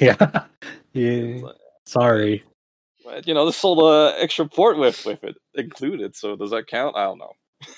you know, Um, that, that's uh, I got that as a DLC. If you're saying like, but like if Um, you buy it separately, you know, it's like you know they don't. I mean, but you can get you can say that about any game that's like Game of the Year editions, right? It's like, oh, this didn't have DLC because it already have all the DLC got bundled into it, so I didn't have to get anything extra. You know, Okay, uh, that's that that's the, that's the similar logic you're operating on. but I don't know. I I- I feel like FF16 is almost perfect if if some elements was kind of like more. I don't, I don't know. I, I, for me, I don't know if like uh, it's it's not it's not obviously it's not perfect for me. I don't know like if there's like things I would change about it that would like make it. Per- I kind of like I'm okay with it just sitting it, you know, the game as is. It's flawed, but it's you know I had my fun with it. But it's okay. But it's okay for a game to be flawed too. And the last game that we have slated here to talk about will kind of tie in naturally to a um, a very kind of big news announcement from the last week. So, and this is something that I am not well versed in, so I will have to lean on. I think Chow, James, or Josh can all equally speak to this, but I'll, I'll go with Chow because he put the game here. You've been playing a game called Tsukihime, and I have heard this name a few times, specifically when talking about Melty Blood in the past, but I am not well versed in what Tsukihime is. So you've been playing a game called Tsukihime, A Piece of Blue Glass. Just kind of tee me up. What is this? This is a remake of Tsukihime. Uh, if anyone's familiar with this series, uh, this is like I think it's the first Type Moon uh, visual novel that was sold commercially in in Comiket. Is it? Is that right, Josh? That sounds right. Yeah. Okay. This was this was like back in oh god, um, 2001. I want to say. Yeah, it, it kind of became a collector's item in this field because uh, I think if you go to like Japanese pawn shops, they'll have like little poster ads saying they'll pay you like two thousand dollars to buy the copy. That's from the pawn shop itself or some shit like that. Yeah. But uh, uh, yeah, it, kind of become like a collector's item because people like after they read the story, they'll be like, "Holy shit, this story is fucking amazing!" And then later on, it kind of I- yeah, it's it's important to con- uh, contextualize like the, the era this came out in, like you know, like uh, like uh early aughts, like you know, at the turn of the century, like the state of like you know there were still like big visual novels, like if you consider like Tokimeki uh, Memo Memorial or Tokyo Tokimeki Memorial, like in the in that field, you know, you kind of had that sort of like rom com style um visual novels. They uh, they were all kind of like they, not to say that they were all like samey, but they were all very standard type stories, kind of like more down to earth. sort of like daily life stories, right? Uh, It'll be dating sims, but this is like a battle, you know, horror, you know, stuff like that in there, which is a totally different kind of theme from from the standard visual novels you play. I mean, I'm also a Tokimeki Mario ex- expert. You can ask me about that too if we ever get the chance. Mm-hmm. Being sim expert. Yeah, like like I'm thinking like I'm thinking like one of like the one of the bigger turn of the century visual novels. Like I think it was just like in 2000. I think Never Seven came out in 2000, and that was like a big one back then too. But it wasn't it wasn't like battle focused. It wasn't like very action focused. You know, but it, it, it's still a very interesting visual narrative. Um, you know, when that when that came out in Japan. So yeah, Tsukihime was when that like no one really knew what to expect, you know, because no one really knew of Type Moon back then, and to kind of to kind of tee it up, like uh, so Tsukihime is almost, almost like a shonen, almost like a shonen. So from my from my distant perspective, when I hear Tsukihime and Type Moon, my thing is like this is either their first game or either or was their breakout game. Are you you think either of those statements are true? I think it was their first and sort of breakout as I don't know. Okay. I don't know. I don't. I don't know if I'd say breakout is like the right term because like it's still uh, like I don't know what the um, what the standards were of like what was uh, commercially successful in that era. I'll admit. Yeah, it's like true. I, yeah. what what does breakout mean relatively? It's Yeah. kind of like, it's kind of hard to say like success either because you know the offer only It prints was- a certain amount of copy and he only sells whatever is at Comic Con. They're always always sold out. It's like you know we only print so much, so yeah. it's kind of like Like I mean, it's a success in the form of like, hey, it, it, it, continued with uh with like a fan disc later on or the plus disc. Then you had uh the sequel Kagetsu Tohya, which also also came out in 2001. So I mean, if you're judging by like it did well enough to continue going on, then yes, it was a successful game. Uh, in, in terms of in terms of numbers, I don't know, but that that's getting besides the point. It's like it, it's both Type Moon's first like commercially like you know sold commercially sold is like a weird thing because once again it's like a Comiket, so like it's not like to the broader public. It's like whoever attended Comiket. But what what, was, what does what does Comiket mean? Sorry. it's I- like I- it's like a anime expo, but they it's like uh offers that brings their own work. It's usually like a dojin, you know, to sell in that place. So most people usually just go there. You know, it happens Yeah. like every two months or something. Is Eh, it every two months? no, it's like it's like it's like every or not. It's like it's doesn't it happen like two times a year? Okay, two times a year then. I think there's a one in August coming, but it's it's like the summer biggest and event. winter. yeah, and summer and winter. content. Yeah. Yeah, Yeah, it's like so- the biggest event coming. In, yeah so it- it's that's for comic market and it's uh, like you know it's like it's basically a whole like like uh, chow said it's basically what you would expect from an anime expo but amplified like it's it's also like one of the one, one of the biggest places like for cosplay meetups in japan gatherings fan gatherings one of the biggest things about it is like um independent authors illustrators basically it's basically a, like an open market for people to sell what they have. Obviously, that they apply apply for like space there, but that it's basically a, a grand haven for like independent creators to uh, publicly sell uh, what they're cooking up legally uh, in Japan. like Um, whether, whether, whether it be example. games, whether whether it be dojins or manga, whether it be like uh, fan art, um, and It, so will be there. So it sounds like a supercharged artist alley of like a Western convention. Almost, yeah, Yes. almost. Um, I think last year there was like this really funny event where like I think the offer of Bocchi, I think she had a pa- panel there, and they were worried that she would clog up all of it, so they like had to hide her in the corner or something like that. I don't know. Yeah, yeah there's, all- there's all sorts of stories. Yeah, it's it's it, it's always a, a new thing every year. It, it's always it's always fun and it's always crazy. Like a, like a like a, a ritual that um, what do you call this? Uh, a, a- ritual that uh, my friends and I do about Comiket uh, is like we'll watch like the the game creator trailers that come out of Comiket. Like usually when a Comiket happens, there's usually like a reel of like in, indie games being showcased at the Comiket, and my friends and I like to watch these reels um, that that are uh, that's happening there because like you'll see a lot of like very niche independent Japanese games that they don't they don't showcase anywhere else. You know, like one of the earliest showings of Astlibra was there. Um, a lot of like um, what's another game? I, I'm trying to think. It was just Astral was like the like it was an easy example. There's other uh, other Um, examples down the line. Probably There's a like stuff made by uh, Ladybug, maybe like Yeah. the um, Konosuba video game. yeah, that they made, yeah, yeah. know, stuff Yes. like that. But anyways, uh, we're probably getting a little too off topic with Comiket. No, no, I think I think this context is good. Like I'm it's. I'm glad you guys are going But- into it. But anyways, I, I'm just gonna say like I am playing the remake. I'm not playing the original game. A Piece of Blue Glass is a remake of Tsukihime. So, um, how this remake adaptation goes, it's it only remakes two of the routes out of the five possible routes from the original games.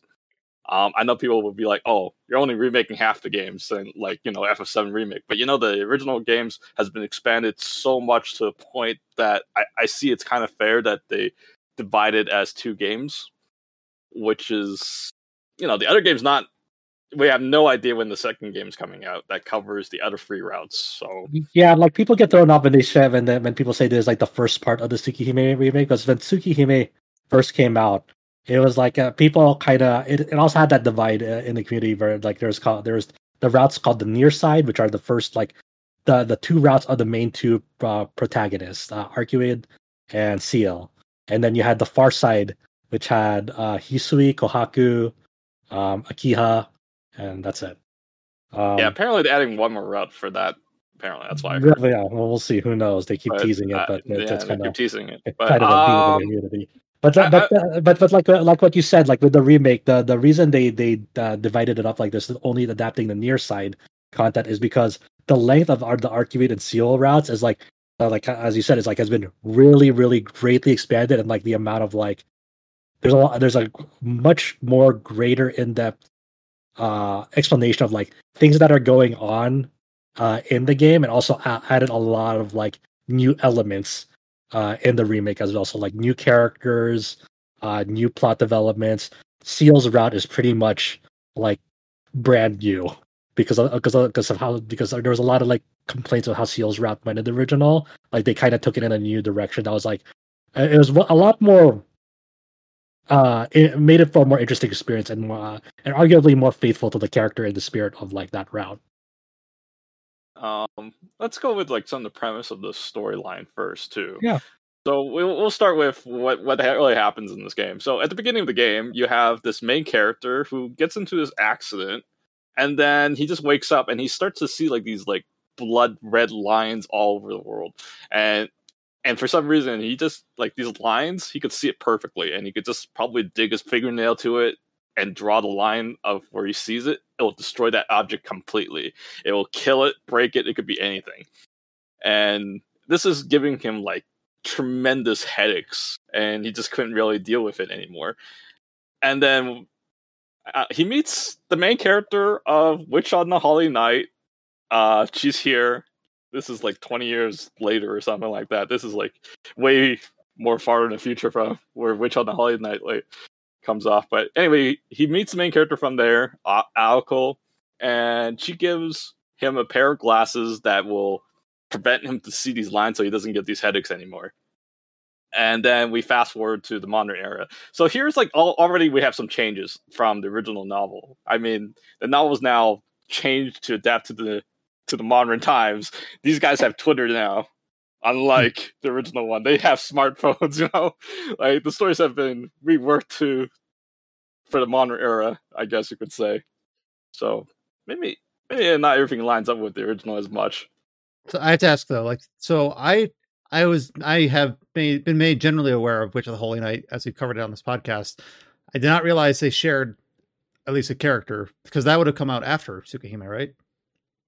Yes. Oh, but y- y- yeah, but like the It was But- the, the first chronology- thing that Nasu. The, it Yeah. was the first thing that Nasu wrote. Yeah, 'cause- but it was never. It was never like the original draft of like Witch on the Holy Night was never publicly sold uh, and made available. He he passed it around to friends, but um, it was never publicly sold. So if you really want to go back the the chronology, like the the the, the original draft of Witch of the Holy Night, uh, was first. Like, Okay, yeah, that makes yeah. sense.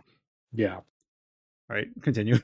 so from here on it, will talk about his daily school life and from here you can already like notice like all the difference from the original already there will be a new character that's introduced um her name is Noel and if you play the fighting game it already spoils her identity the the melty blood fighting game you know, the remake Lumina.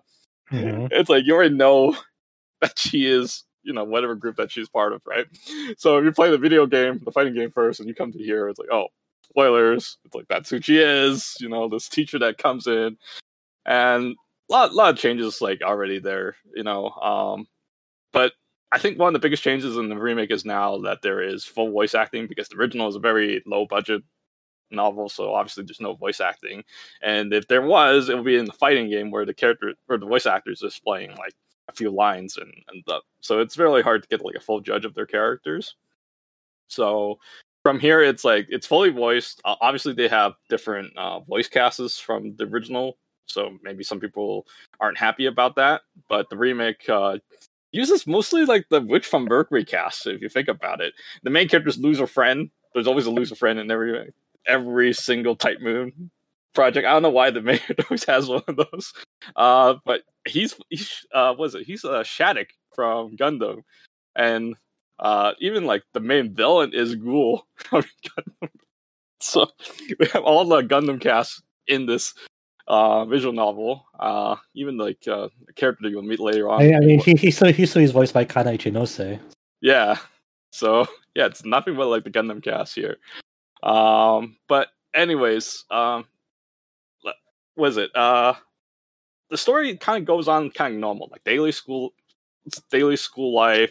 Main character has a cool senpai, which is a Ciel. Uh, obviously, we don't know much about her yet until you play the game later. But how the story goes is that for some reason he meets upon a girl named Art Arcueid. Um, for some reason, it triggers like a blood lap, bloodlust into her to him after meeting her, and it causes him to go all the way to her apartment and fucking sliced her up and kill her. There- And there- there's there's like not really a story because it's like it's kind of like the setup for the game. It it is shocking when you see it.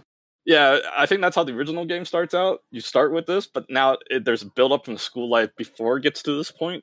Is that how it goes? If, if you remember, I, I think, yeah, like it, it was much like uh, th- this game kind of pads it out a bit more, but like it, in the original, it, it became it came about pretty quickly.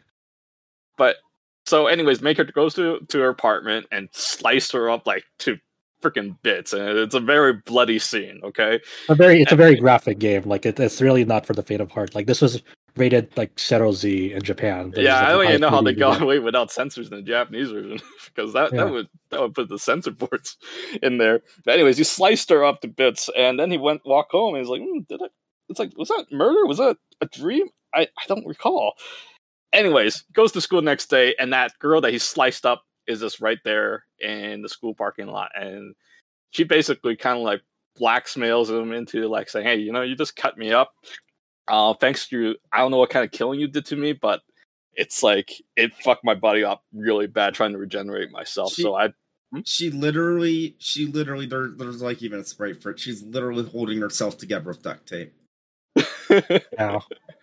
But Yeah. yeah, basically, uh, she is basically uh, the avatar, or, or well, maybe that's a little bit too spoiler, but uh, but anyway, she's basically saying that she's a vampire, uh, a good vampire, but because the main character sliced her up so bad because you could see those lines, it kind of like caused her to like unable to regenerate normally. So she basically lost like ninety percent of her power. So she's not in her complete state, and she needs time to recovery.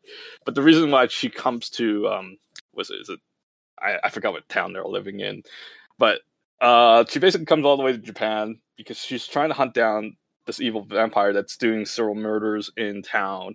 And because the main character, you know, destroyed her body and that she doesn't have her full powers, she needs the help of the main character to to help hunt down this vampire. And that's basically the concept of this story.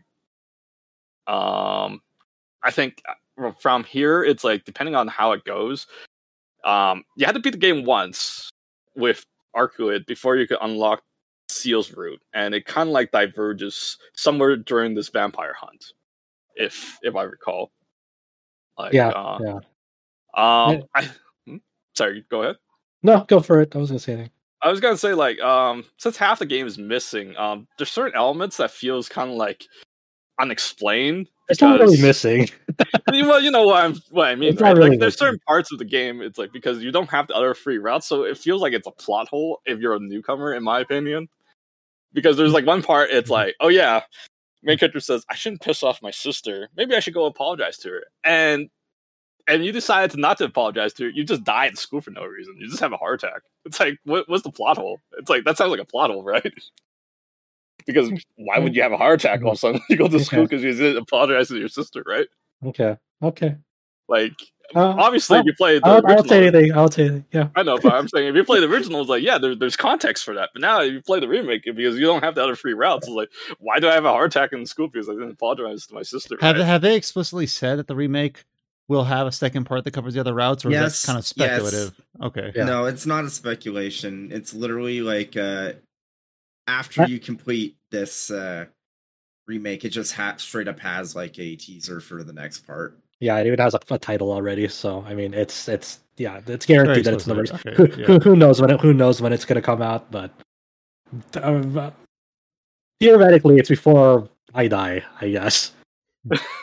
yeah, if the offer is not getting stuck doing Fate Grand Order, it might have been out already. But It- without it fake sh- Grand Order, You, you know, what pays the bills? Uh, Fate Go. The- Yeah, you know what you know doesn't what? pay the You know- bills? It's the Suki remake. you know what? You know what? I I have confidence it won't take that much longer because most of the assets theoretically are already done. I mean that that was the same argument we had with uh, Tears of the Kingdom, and that didn't work out. Very Uh, very. yeah, No, I mean, of the, I mean, not big Tears of the. Kingdom came out in a timely manner. Let, let- let me let me put you like in perspective like this. They teased remake like what nine years ago, maybe ten.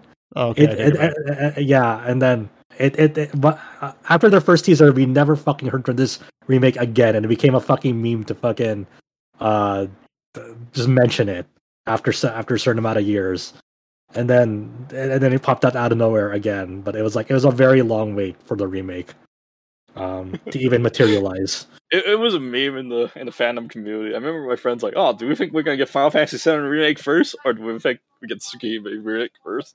It just became like a meme. Yeah, it, it- was it was the stuff of like it was a like the, it became a myth, a legend at, a- at a certain. So I mean, that, like you know, maybe I I I won't really get into it too much, you know, more because like it that is like the setup for the game, and I don't want to like spoil it for people. But the long and short of it is like in a very stupid but honestly Type Moon way for this game. This game was announced for English localization at the Fate Grand Order uh, Anime Expo 2023 panel um, at the very end of it. So the thing that happened with the live stream of this event was they went they, they went over like the, the the time allotted so much that like the Anime Expo staff whatever just thought that like oh there's the end of the panel and just kind of pieced out when they were like uh like uh like kind of signing off like the ja- like the Japanese guests and everything that they thought it was the end of the panel so they just they just cut the stream of the panel so no one actually knew this was announced until, uh, aside from people there attending and taking pictures of like the announcement like slide of it. And even then it took a while for people to like really uh, like to really get convinced because like it's like one of those almost impossible localizations that like people were like are they just fucking with us? Are they like are people like are, are people being serious? Like people didn't actually know for a good while whether like this announcement was real or not if they weren't actually there at the panel. Um so you know after like a day or so the aniplex usa twitter finally like formally announced like its existence like yes we're doing it uh you know So, there was a couple day gap where all we had was we know you all watched the stream. This wasn't shown on stream, but here's the photo. I I promise it was it was shown. yeah But then the much. official but the official publisher was mum about it. So it's like what? Like was it announced? Pretty much, like, uh, like, like, like, I had to like dig really deep into like some sources to be like, okay, well, was that was this actually like there there? And like, yeah, I was there there. Like, okay, I'm trusting you, but if it, this is fake, I'm gonna kill you in Minecraft. So Uh, yeah, sort of deal. So that so that ties into uh, one of our headlines for this week, and that is that the Tsukihime remake has been officially announced for an English localization for uh, 2024. So Yeah, Chow, of course, is playing the uh, yeah, and Chow, of course, is playing the Japanese release, which explains what you've just Yeah. heard. Yeah, so I, I mean, it's it's really it, it's it's it's really awesome. You know, it's really uh, great that like we're finally here where they're getting like somewhat regular releases, localizations of like recent Type Moon visual novels. Um, Witch on the Holy Night, you know, um, I think I think they released like sales figures of Witch on the Holy Night. Like uh, they they're now they've topped like 150,000, which is pretty decent for like a like a like a, a visual like a like a modern visual novel because modern visual novels don't really sell that high uh, for bad, you know, which sucks, but it is what it is. That that's kind of the market. Uh, Um, 150k is still a great number. yeah, it's still a great number nonetheless. I mean, there's a company that I follow that sells visual novels, and they could barely make like 5k. So 150k is like a total different level. Yeah, yeah, and then Tsukihime like did like I think at least 300k in Japan, so it was like it was like all and that was like celebrated. That's like on a whole other level. I think I, I don't know if it reached 500k, maybe it did. Like, But, like- I think for a series to be like really profitable, it's more like from cross media products, like the movie that they have in in store for the um the Witch on the Holy Night that they're going to make with Yeah. ufotable, you know, stuff like that. So Yeah, So I have to ask So- one more like dumb question as an outsider. yes. So why was this announced at the Fate Grand Order event? Like, how are those two properties tied? like So, Type okay, so Moon. so Type Moon did the Fate novels, which is which which is the, so- which is the mobile so game, here- which also did here's- Tsukihime, Yeah. which also does Holy Night. yeah. So here's basically the the the, the how the economy of things are. Okay, the localization of Witch on the Holy Night and the Tsukihime remake would not be possible without the financial success of the Fate Grand Order mobile game. That's the truth of it. The ones funding it, Aniplex, uh, are, are the are the ones who are also running the game Fate Grand Order. So like the success, the financial success, the monetary success of Fate Grand uh, Fate Grand Order's global version is pretty much funding the remake. Uh, is pretty much funding these localizations because like Type Moon, like i i there's one way to speak to a company, you speak to them with money, and and Type Moon sees the money that the that the Fate Grand Order game is making, its global version is making. So they're like, oh shit, do we have a market there? Like, and then that's what they, what compels them to like go out and like go out in this venture with the the team of the Fate Grand Order global um, version and be like, hey, is it possible to release our products over there? And you know, and and and this is not just English alone. They like Witch on the Holy Night, they also localized it in Chinese as well. And of course, China, very very big market for that. So that's what really compels them to to to go on about this. So for better or worse, whether people want to admit it or not, the healthy financial success of Fate Go is what's making these localization projects possible. What do we call that? Tail wagging the dog. I have no idea fine. what it's calling it. That's what I'm gonna call it. Yeah, but So, but Ja- hey, James, but, did but- you- but did you people, but people this? benefit. But people benefit. Like everyone, everyone benefits from this, right? Because if you're a fan of like Type Moon visual novels, of course you should be happy. You have a like you have a way to like, you know, support them, you know, with the official release. You know, You, I- you and- I didn't- them. I didn't attend that panel because it was a Fate Go panel and I don't play Fate Yep. Go. Yeah, but I'm saying you can support them to make more visual novels by buying that guaranteed SSR ticket in Grand Order. Jesus. You could do But that. yeah, Joe. but, but, but, but, but yeah, but yes, like the, the the, the the the main downside is you wanted to like if you if you were there at the panel to just see this announcement, you have to sit through like what almost like an hour and a half of Fate Go stuff to get to this announcement too. Like even then, like I'm like to to to kind of paint a picture of like how me and probably a good chunk of people in the community like th- this this localization of Tsukihime remake was so far down on our list that like there were other projects that were, more likely to be shown. We thought they were just gonna be like uh, you're gonna show a new thing for Fate Samurai Remnant at the panel, like they might announce something new there. Um, that was probably the most likely, and then the second most likely was re-showing the Fate Extra uh, remake again. Uh, and even then, if that wasn't it, what's the next most likely thing after that? Maybe show like a new trailer for the Witch on the Holy Night movie uh, there. Um, that probably was more, more likely than this localization announcement. Like just to paint a picture, like the localization announcement of Tsukihime remake in the West was like it was so far down, like my expectations. I'm sure I'm not alone in this. Like it's just one of those projects. It's like it just feels like it was like impossible, you know. Well, to- from what I heard, is like even just like the two parts. I mean, like the remake, like just Mhm. from the two routes alone, they say it has more words than the Lord of the Rings trilogy combined. That's what they said. Gosh. That's what the fan base Yeah, yeah. said. So that's why Yeah, it's like, oh yeah, good luck translating that and hope for a profit. You know, it's like Yeah. and and, ho- and hopefully and hopefully they they kind of that hopefully like you know assuming this is like sort of like a similar team to what they had in Witch on the Holy Night. Hopefully they have like the pipeline in place to like kind of minimize the amount of typos that because Witch on the Holy Night, you know, for being vir- uh, by virtue kind of like the first one of these, like it did it, it was kind of like a rough start. Like there is there it did launch with typos. I don't know if they ever patched them or not to be honest.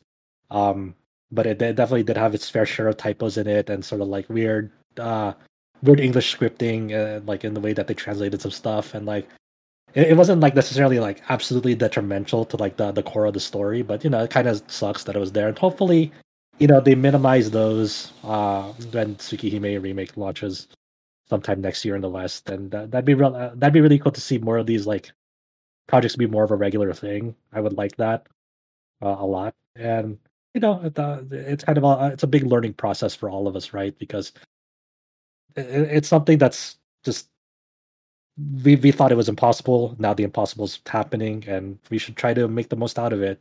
You know, I feel like I'm pulling at Adam here. You know, as soon as you start playing a game and it's Japanese, and then it's like, oh, it's like here's the localization announcement. Now you can stop playing it. It's like, it's like tell us what what is some projects that you would play and just hope that there's a remake or a localization coming.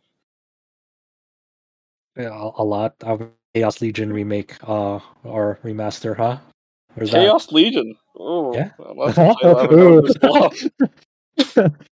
uh, but I, I mean, it, it, it's also one of those things that's like we're, we're so used to like it's so weird for people to be like, "Wow, it took this long." It's like, dude, like simultaneous localization is like just a, has been like a new phenomena, like, and people already feel spoiled by it. People like, I feel like that's all like. For me, it's like if like these localizations ever happen, like that's like kind of like a blessing. Like, hey, it's it's co- it's cool that it's happening. Sure, it's maybe coming like you know later than expected, but it's cool that it's hap- happening like eventually, and like that's set in stone. And then like a, a good chunk of like feedback is like, oh, why did it take three years, you know, and all that sort of stuff. It's like, dude, you would you, you would you might you, you might have died like way back when when it took like how many years for like even like RPGs to come out, you know, like five years after the fact. Look, I, I joined a fan Oh, translation. like when it used to be that bad. Yeah. I'm sorry, Trails fans. Actually, no, I'm not. no, but I'm saying like I joined like a fan translation project and I tried like doing it by myself. It's like it's a lot of work just for like a few like lines and shit. It's like and to have like a whole scale project like that, it's like it's gonna take a lot of time. So people just need to know it's like try try be in their shoes for once. So that was basically, I think, all of the conversation around the Tsukihime remake, the announcement over at Anime Expo, and of course, um, Chow playing through the Japanese version. Uh, were you playing because it was announced for the West, or were you playing just independent of that? I was so bored out of my mind. I ran out of stuff to do, so I just played that because I was trying to get something to fill in before the Final Fantasy 16 comes in. And now that you know, now there's a English localization, I don't need to play the Japanese version. Look, Chow. Look, okay, it, it's to the that Chow and I were so grateful for the Tsukihime remake localization announcement that I, for, I, I came up with, it, with with this, and then I it on to Chow and Chow, and then like Chow and I were so grateful about the Tsukihime remake localization announcement, and like I I I kind of came up with this idea, and I spread it to Chow, and because he's as broken as me, he's like, "Oh, that's a good idea." I I fucking reinstalled Fate Go and I re-upped my account because I stopped all my account info after so many years because I I don't know why. It's just I don't know why. So I, I reinstalled that, and since they have their sixth, they have their they're celebrating their sixth anniversary of the global version. They have a guaranteed SSR uh, campaign going, but you can only do it with paid gacha currency.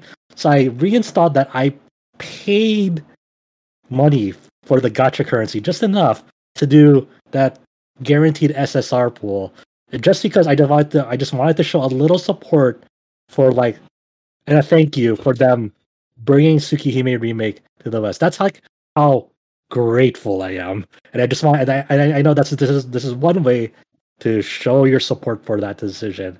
And then when Chow heard that, he's like, "Oh yeah, I should do that." And sure enough, him and I, here we are, Down. fifteen dollars less. No, it's twenty five dollars less for me. Fucking Oh yeah, Canadian he's in currency Canada. Yeah, that's right. So yeah, Well, it's uh, 25 Canadian dollars is the same as 15. it's like nine cents in US. yeah, something like that. It's like, damn, you know, I hate this game. I always tell people how much I hate it. I hate Uh-huh. Grand Order as a game. It's like the most piece of shit game I ever played in my life. Mhm. I know people will fucking kill me when they hear those words, but I mean, hate you're not game. wrong, but uh, but look, but the, even then, we were we were able to overcome that hatred in your heart for the game, just to say thank you in a small way. Yes, that's how broken we are. Uh, So before we move on to any other like announcements from this week, which of which there's not too many, um, I just kind of wanted to wrap around with James about just like kind of the rest of ex- his experience with Anime Expo, basically coming straight off, maybe not straight off, but not soon after like all the other late June events like Summer Games Fest and all the other different publisher events he went to. Went right right straight into Anime Expo. How was your time, James? busy very busy um so obviously got a couple of previews up of stuff i played at the show uh Granblue fantasy relink is a real video game oh yeah, Wild. yeah how, what do you mean? How real is it? I got to play the demo twice Are you sure you were playing a game or were you watching a movie that was simulating your movements? Nah, nah, it was definitely a game, and it was a pretty good one too. Like, Oh, yeah? actually, uh, yeah, I'm excited to see the full one, uh, full game whenever uh, they say it's coming this year. I'm not sure if I I believe that yet, but I I could see it happening because at least what they had at Anime Expo felt polished enough. It felt like a finished video game. So- Okay, I, I, you- you've written about it on the uh, uh, on the site, but I was- just want to touch back with you. Like, just give us like kind of like what your initial impressions when you like. How does it play? Who did you play with? Like, how what does the game feel like? Uh, so it's very funny how they like we've known about this game for so long, and it took it it it, it took so long for me to realize that it's based. I- I called it like Monster Hunter, but realistically, the better like uh, um the better comparison point would be this is Wild Hearts. well more like Fantasy Star Online. I was being silly, but yeah. Yeah. Though the combat, even like the way that each character has a very different, like distinct move set with a distinct play style, does remind me more of like Monster Hunter. Um, but yeah, it's uh, it, it it was a lot of fun. I'm excited to play more. I do not, I am not a Granblue fan, so Did did they have it set up as like because it's four player, right? Um, multiplayer. like, did they Um, have? Or they was it all single it- player? In the it was all single player. But the way that the booth was set up, you could they didn't say as much, but you got the impression that their original plan was for it to be a co like co-op sessions because they had like I believe twelve units set up, but they were like sequestered into groups of four. So I would not be shocked if their original intention was it was going to be like co-op sessions of four people, and they just weren't able to get it to work. That's unfortunate, but Uh oh, if they couldn't get it to work, does that mean? I don't know. Is this re- is this release really coming this year? no, no, no, no. It's it, it could just be a convention thing. Like I also tried the Samba de Amigo demo at Sega's booth, and that game, oh buddy, you do n- that was not a good experience for that because the tracking on the right Joy-Con was just struggling, like absolutely struggling with all the like interference going on on the uh, exhibit hall. Someone called Uh, Miyamoto. But yeah, it's just one of those things. It happens when you have so many people in such a like tight like area with so much electronics. Shit just happens. Shit Yeah. just Yeah, happens. yeah. But yeah, Relink is uh, fun. Like I guess to give an example of how different some of the characters can play, the two characters I tried were Siegfried and Catalina. Yeah, Mhm. Catalina. Okay, Yeah. okay. So the way that let's start with Siegfried. So he he's like timing based in the sense that he has like a normal combo that you can then finish off with like li- like a normal square combo you can finish off with like triangle. But if you time your button inputs for square perfectly, he'll like he'll get like a red aura around him, which will increase the damage for that attack. And if you can chain those like perfect inputs, you'll get access to an additional super, super powerful finisher that just does a ton of damage. so it's like that's one thing he has that's pretty cool. Um, there's uh, a whole gimmick where it's like every, every like uh, action RPG these days has a stagger like stagger bar. Like it's just something people do, and it works. It makes sense. Uh, so there's a number of different like uh combat features that kind of tie into it. Like there's this thing where it's like when any of the players in a party or any of like the party members use an SBA, I think that's what uh what um Yeah, Skybound art. yeah, an SBA, Skybound Art, uh, there's a chance to um, link it to another one. So if uh, so, like if if another party member uses a Skybound Art afterwards, and then like you can chain up to four times for like a full burst. There's also another thing where uh, there's link attacks where you can kind of um, res- I, I, I, I didn't quite get the nuances of how you actually activate them but you'll every so often you'll get a prompt where you can like do a link attack and if you every party member has done a link attack like following up on someone's like um skill then it basically creates like a bayonetta style witch time where like enemies slow down but the party members stay at the same speed. So for a certain amount of time you can kind of like get a buff in the sense that everyone everything else is slower. So it you're dealing more damage that way. Well, that's cool. So there's like there's actually like like co-op mechanics that like you, Yeah, that, like, yeah. you- you're actually interacting with the people that, that you're playing if you're playing with other people. Yeah, I'm Yeah. curious on how how the co-op would play, as I want Yeah. to play this with Yeah. friends. Yeah, And me like too, I but- said, Uh, uh, the, it's Like- the co-op that I don't like is like if you're like all playing together but you're not interacting with each other. It feels like you're just like your own separate like yeah, you're just all doing your separate thing. I kind of like playing together with people and like if the if the mechanics allow it. How dare Oh, yeah, I think doing the chain burst thing would be pretty hard to do with like a co-op, right? I mean, it would be like trying to sync up all your supers together, trying just like the mobile game in a way. yeah. Good. But yeah, it's it, it's a lot of fun. I guess to talk about the other character I play, Catalina, uh, completely different. Uh, basically, she has her like obviously she has her own like combos with finishers, but the way she works is that whenever you land a finisher with like triangle, it will build up her Aries gauge, and when it maxes out, uh, for I'm not sure if it's like a certain number of attacks or if it's a like time frame, her attacks will like be buffed, including her skybound art. So there's like a sort of metagaming aspect of it where it's like you kind of want to make sure that you uh, save your like maxing out your Aries gauge until you can fully like capitalize on it Mm-hmm. While also still like accounting for the fact that obviously you're going to do more damage if you do those finishers. So you don't just want to be spamming nothing but like uh square combos um the entire time. So it's like a bit of a resource management thing. That's just like two different characters with two entirely different like play styles for how you want to use them. There's uh like reading some of the info like before i actually got up to the demo station i saw there was like a character where it's like a charge character. There's a zoner there's one where it's like you have to like reload things every so often. It's it's interesting. Like every character is like like obviously it's all on the same framework for the game, but the way that that they actually like I said, it's like Monster Hunter where it's like it's the same game fundamentally, but the way that you like tackle it is different depending on uh what um who you decide to use as your like main. In the demo, did was it like a limited selection of characters, or could you pick like from the dozen or so that have been announced? Uh, there was. I think you got to, ch- except for Fairy, you got to choose.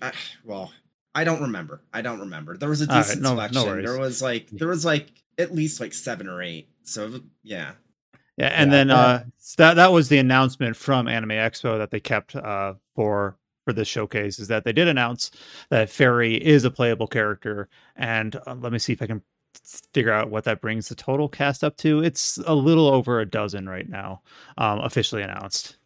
Is that a Oh, good or bad thing? Uh, yeah, Cal, yeah, yeah. Who's was? Fairy? Is Fairy is Fairy good or bad? Um, Fairy is a very popular character in the Granblue series. Uh, she's this ghost that you meet in this island. That um, she basically worried that if she leaves the island, she would like disappear. So this whole storyline is that uh, you're trying to get her to leave the island with you, and and then she finally comes to terms with that. And yeah, she's um, you you basically find out she's one the person's grandmother in the Uh, storyline. okay. Yeah, she's a Alright. ghost, or not like grandmother, but uh, uh, grand aunt. Let's just say that she's somebody's aunt in the storyline, and you'll know who it, who it would be if you play it. It's pretty obvious who it is, uh, but they never like like she she never find out that you know that you know that character is his grand nephew though. So, but anyways, she's this ghost that trying to come to terms with leaving that island, and later but yeah, she's very popular. Uh, she uses like go like uh, her pets, like her ghost pets, to attack. Like uh, she has like a pet dog, uh, and there's like a little, little like bubbly kind of spirit, and there's a third one. I forgot what the third one was, but you know she has three pets, and I'm sure if you play the fighting game, were you a a fairy player? Hell no, dude. I hated fighting fairy though. Jesus Christ. She kind of reminds me of Dhalsim, but way more scummier. Uh, yeah. Okay. Are are you a fairy maiden relink? Uh, how how would I be? I haven't even played the game. I don't. I mean, I don't know. You might like have a favorite character on the relink cast. They're like, I'm gonna main them. you know what? They don't have the characters I want to play in real life. They don't have my angels, which is never going to come. Well, well, they said they, they had like a little mini Q and A, and one of the uh, and one of the one of the one of the questions that they like sidestepped answered was like the question was like, will the game be a complete experience or will it continue to get content updates like a live service game? And they're like, we're working hard to make the game a full package, including a story that wraps up nicely. We're plan we plan future support for players who want to get the most out of the game, including epic battles and all the surrounding content. So I don't know if that means they're gonna introduce two characters or not. That's uh, that, that sounds written by AI. I don't trust it. but, okay, so if there was the current roster, I would probably just use Nar- Narumaya. That's who I would use, right? Because she's always been like a favorite character of mine in Granblue. uh-huh. But like certain characters that I really like in the story, they just don't kind of work gameplay wise. Because in the Yeah. mobile game, it's a turn based. You know, you know they can just do whatever, right? I mean, one of the strongest character you could use in Granblue, he just sits on a chair. Dang, dude, that uh, that was me. Yeah, and literally they call that character man on chair. It looks like, according to the main website, they're up to like 18 playable characters or so. So I knew it was more than a dozen, but quite a bit more. So because So a couple weeks, couple, uh, couple weeks ago, they announced uh, Zeta and Vaseraga. A few weeks before that, they announced Yeah. Narmaya, and then now Fairy. So the, they didn't reveal a release date at the Anime Expo, but they said development is nearing completion and more info to come in August. So stay tuned. So we'll hear about it again next month and see if okay. Are they getting to Yeah, a release date next month?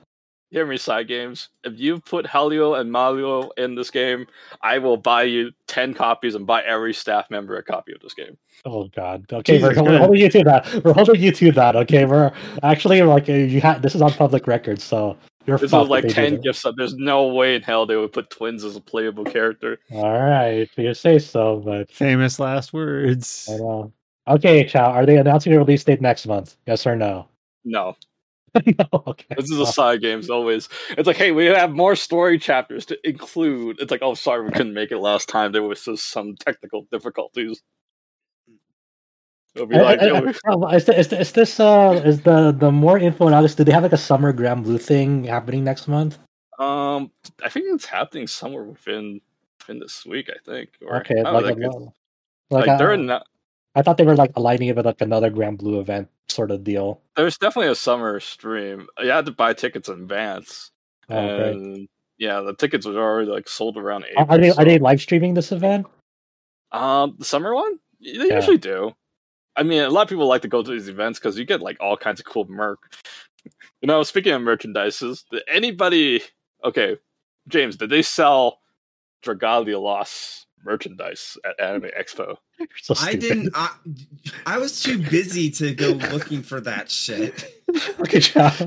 Are they selling merch for a fucking uh, game they shut down like what two years ago?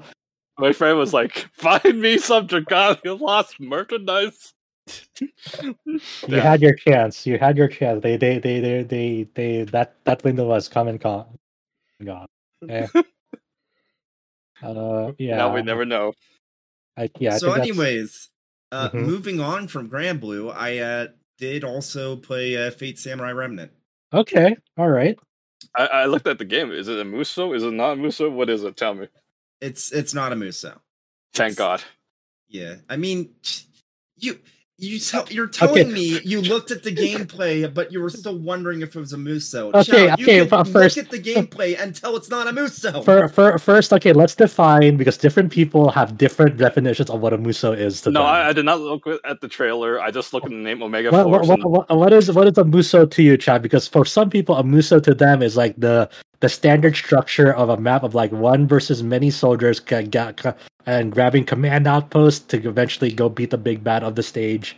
That is like probably by an outpost. That's that's for some people. That's what a muso is for them. For some people, a muso is it's a third person action game that has square, square, square action strings or attack strings into a into a triangle combo ender, and that's what a muso is to them. So. I, I, I treat it as both.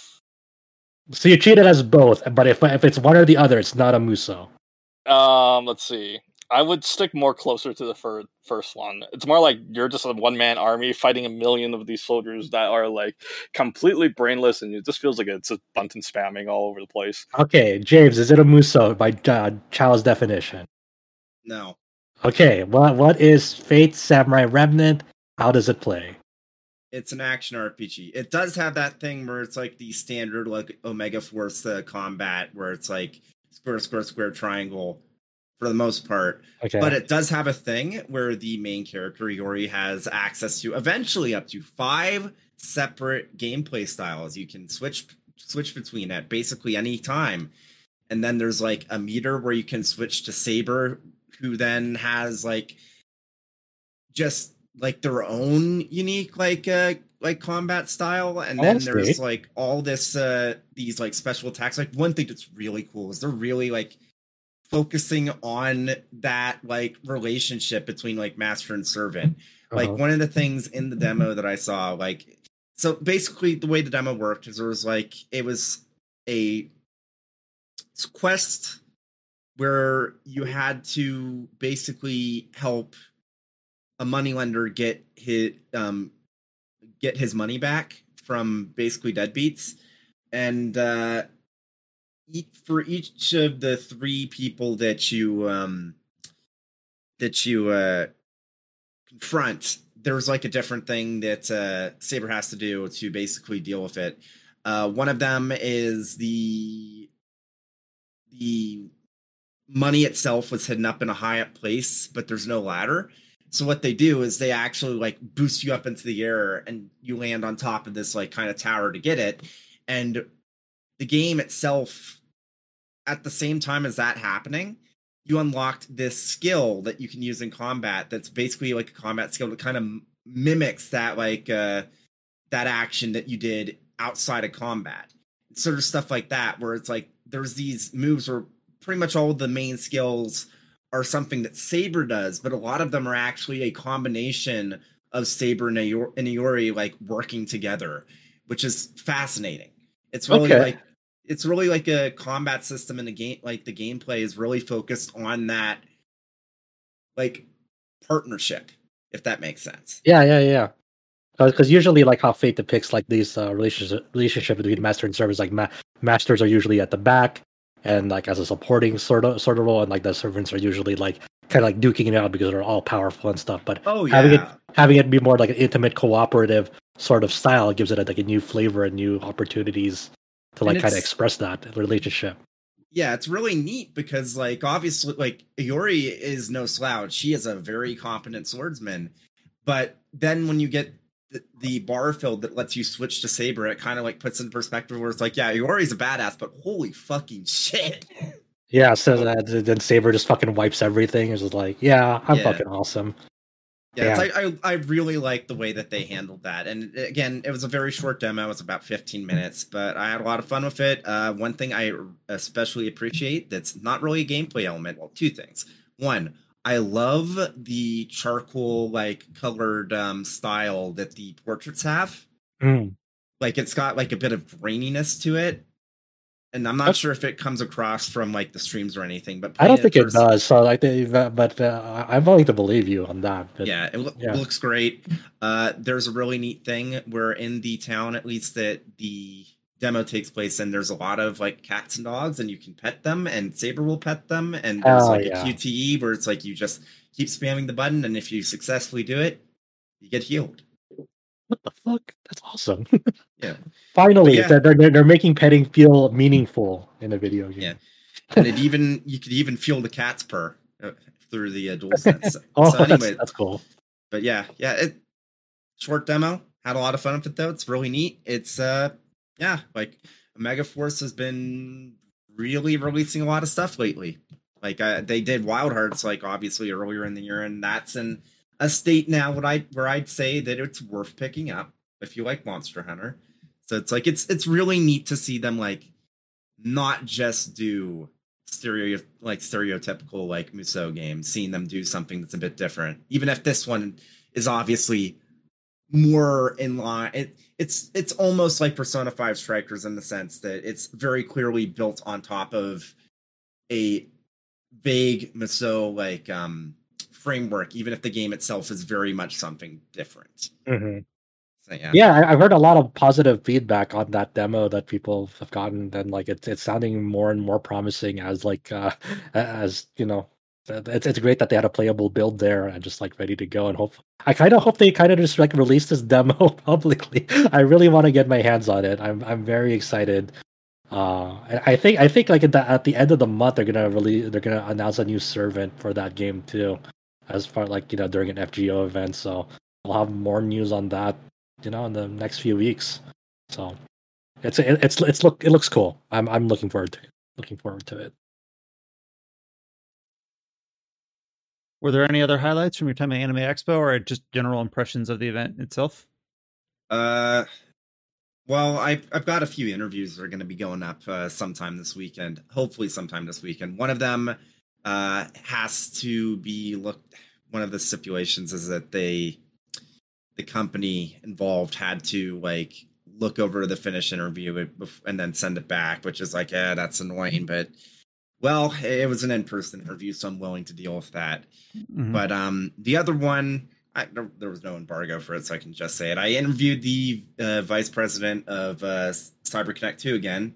Uh, it's been four years and like since the first time I interviewed him at Anime Expo 2019. So lots of ch- has changed, obviously. So that that should be up sometime this weekend. Yeah the Uh, one of the one of the last things you checked out at the anime expo was the CyberConnect 2 panel how was that It was it was neat. Uh, it's such a shame that it was on the last day. Like I don't think it would have been a full house regardless, but it was. Yeah, it's, pretty it's pretty empty, yeah, because that's like that's how it is for like last day of Anime Expo stuff. It's it's rough if you have last day because because it this year it fell on a holiday, it fell on July fourth. So by virtue, you know, a lot of people have other plans. Uh, so that- I I I know you live tweeted it from the Twitter account. They were like you know showcasing a lot of like Fuga two stuff like in development, um, stories I imagine, and you know Yeah, and, yeah. and also and also like sort of like when we when we went to, to their panel years ago, they were uh, like still recruiting like overseas like from from overseas audiences. Like, hey, if you want to work here, you know, we're still looking. Well, and obviously, Yeah. once those features go up and those interviews go up, we'll make sure to give them their shout outs once they're available.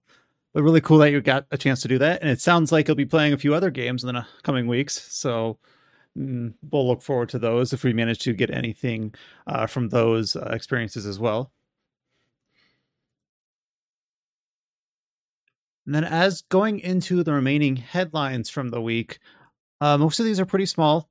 Uh, the one thing that the last kind of major piece of news here, of course, we've already discussed uh, through a few different weeks, first through a leak and then through the official announcement at the Xbox event back in early June. Uh, Persona 3 Reload. So we talked about this in a few different contexts. The main update this week is that Atlus has shared uh, what they've titled their gameplay reveal trailer. Of course, we've seen footage of the game in its announcement trailer, which had initially leaked on its Instagram. Uh, the main bit here that most people are latching onto for this gameplay reveal trailer is that it's the first um, real like look in at the new English cast. There's a decent amount of voice work here to kind of uh, take a listen to. And I have not played the original Persona 3, but I do know what some of the characters sound like because I'm familiar with the original voice cast.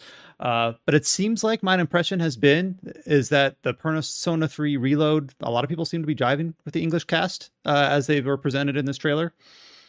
Yeah, I watched the I watched the panel when it was being live streamed, and the, the new English voice cast is fantastic. I think I think that they they have a lot of a lot of great people on it. On on the panel, they had Heather Gonzalez, who voices Yukari Takeba, uh, Alejandro Saab, who voices Aki Akihiko, Suzie Yeung, has, uh, voices Fuka, Zeno Robinson does Junpei, Alex Lee does the protagonist, and Allegra Clark for Mitsuru, and they all had them, you know, uh, on that panel talking about their time of the game, how they like, you know, their their reactions when they got the offer because a lot of them like are big, big Persona fans and have a lot of like, you know, are very passionate about Persona Three, and kind of trying to live up and like, you know, potentially surpass, you know, what's been done before, try to give their own unique take uh, on the characters without necessarily like you know remaking them, so so to speak, but kind of um, living up to like the spirit of their like uh, character and performing so the iconic lines like the like the stupe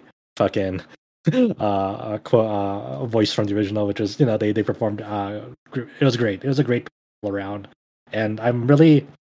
I, I'm really happy that like you know they have this new voice cast, kind of breathing new life into these characters and giving it like their own their own interpretation of the character. They all seem very very good.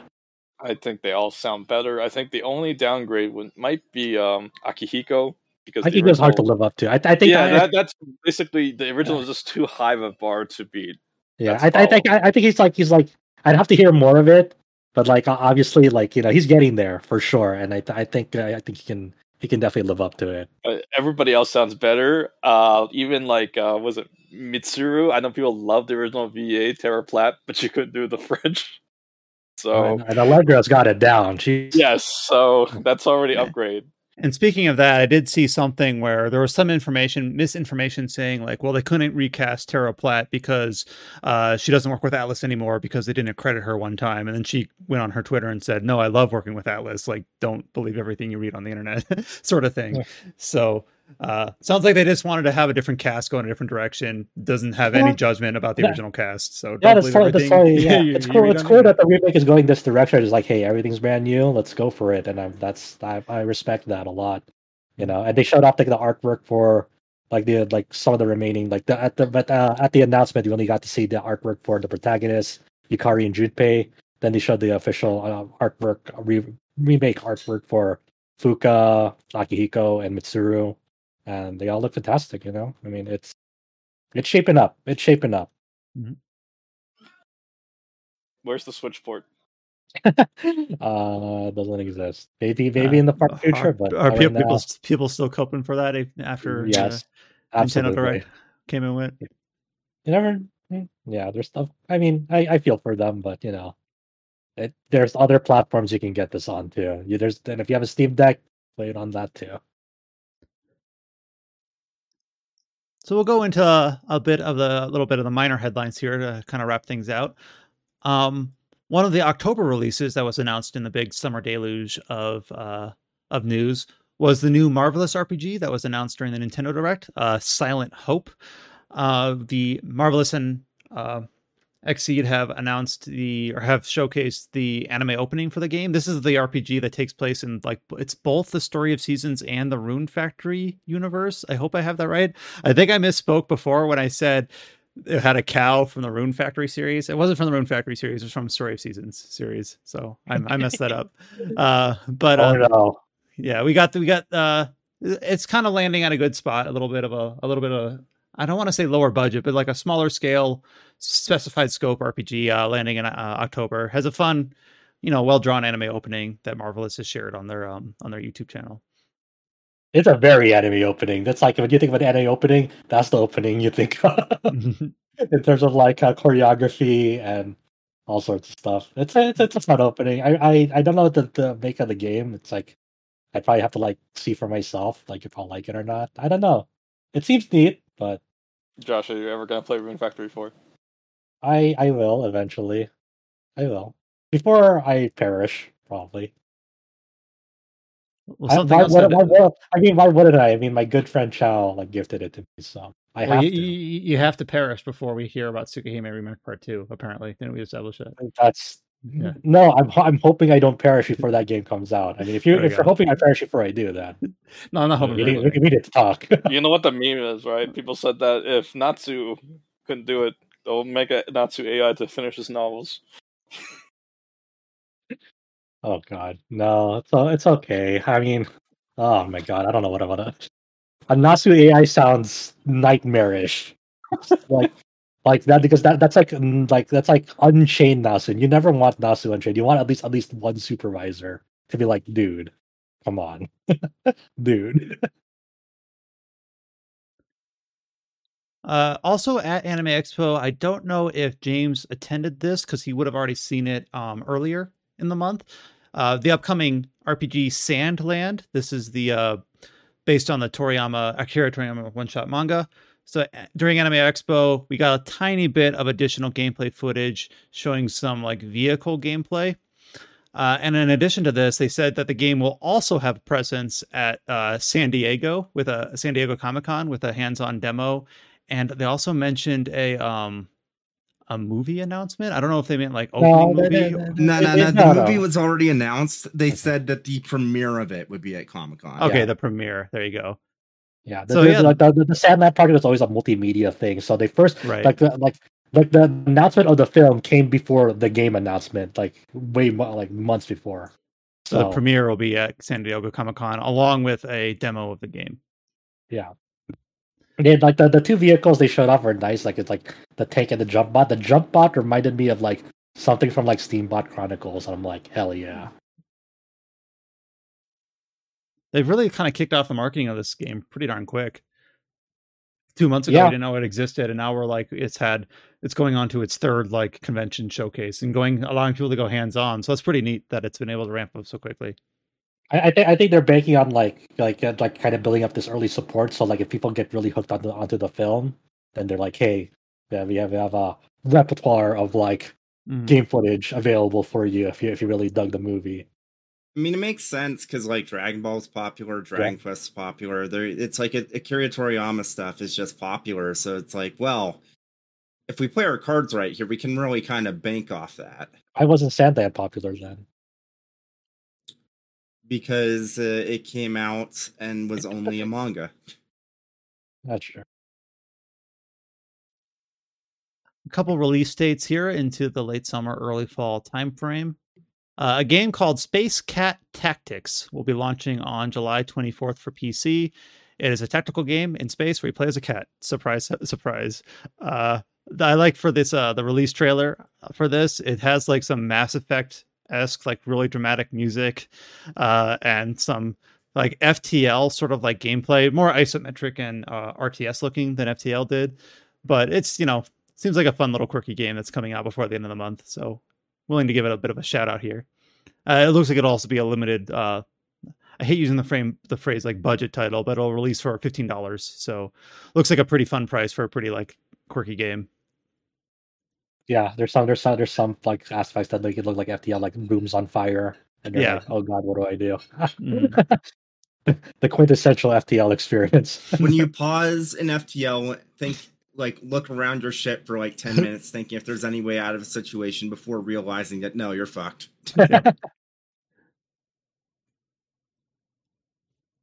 Uh, in uh, September, we'll get the Mon-Yu official Western uh, localization. This came out back in 2021 uh, in Japan.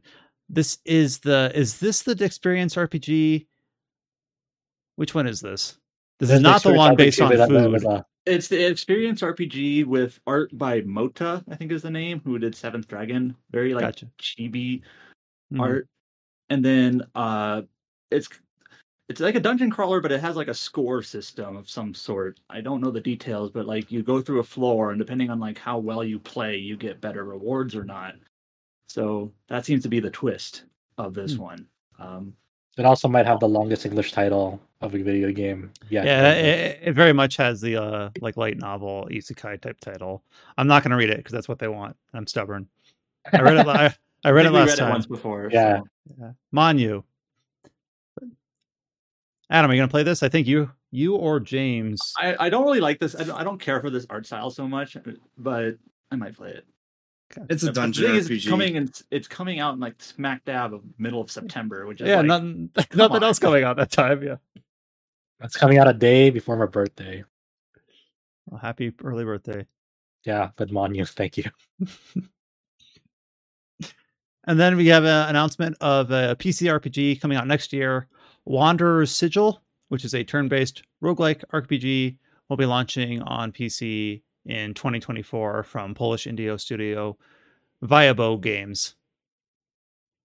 This is this one looks pretty cool from the trailer because like as you're wandering this overworld, it's like all divided up like a hexagon grids, but like the hexagon grids are going up and down as you're traveling through it. I don't really know what's going on there. It's like when you when it's popping up like the world, I guess when it's populating the world, it kind of has like kind of like that uh, terraforming sort of like flow to it. hmm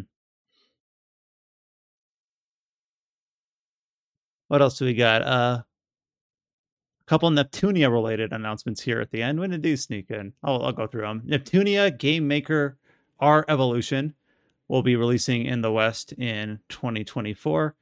Uh, it, can, it is coming out in Japan pretty soon on August 10th, but it'll be coming West next year. Are you excited? I have no idea what this is. Damn. There's Are like I you feel excited, like Josh? Uh, you know, uh, being a seasoned veteran, I feel like it's it's for the new generation to consume now. It, I uh, these new, mean- these games are no longer for me, probably. I mean, isn't Unless your they're fun. HDK or Or high hyperdimension? definition. High high definition. What are you talking? about? No way, it's hyperdimension now. What the fuck?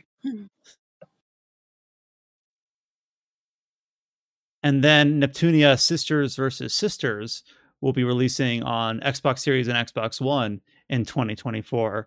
And I saw some interesting speculation on this release because seeing a Neptunia game release on Xbox, I think, is initially seems kind of like unexpected.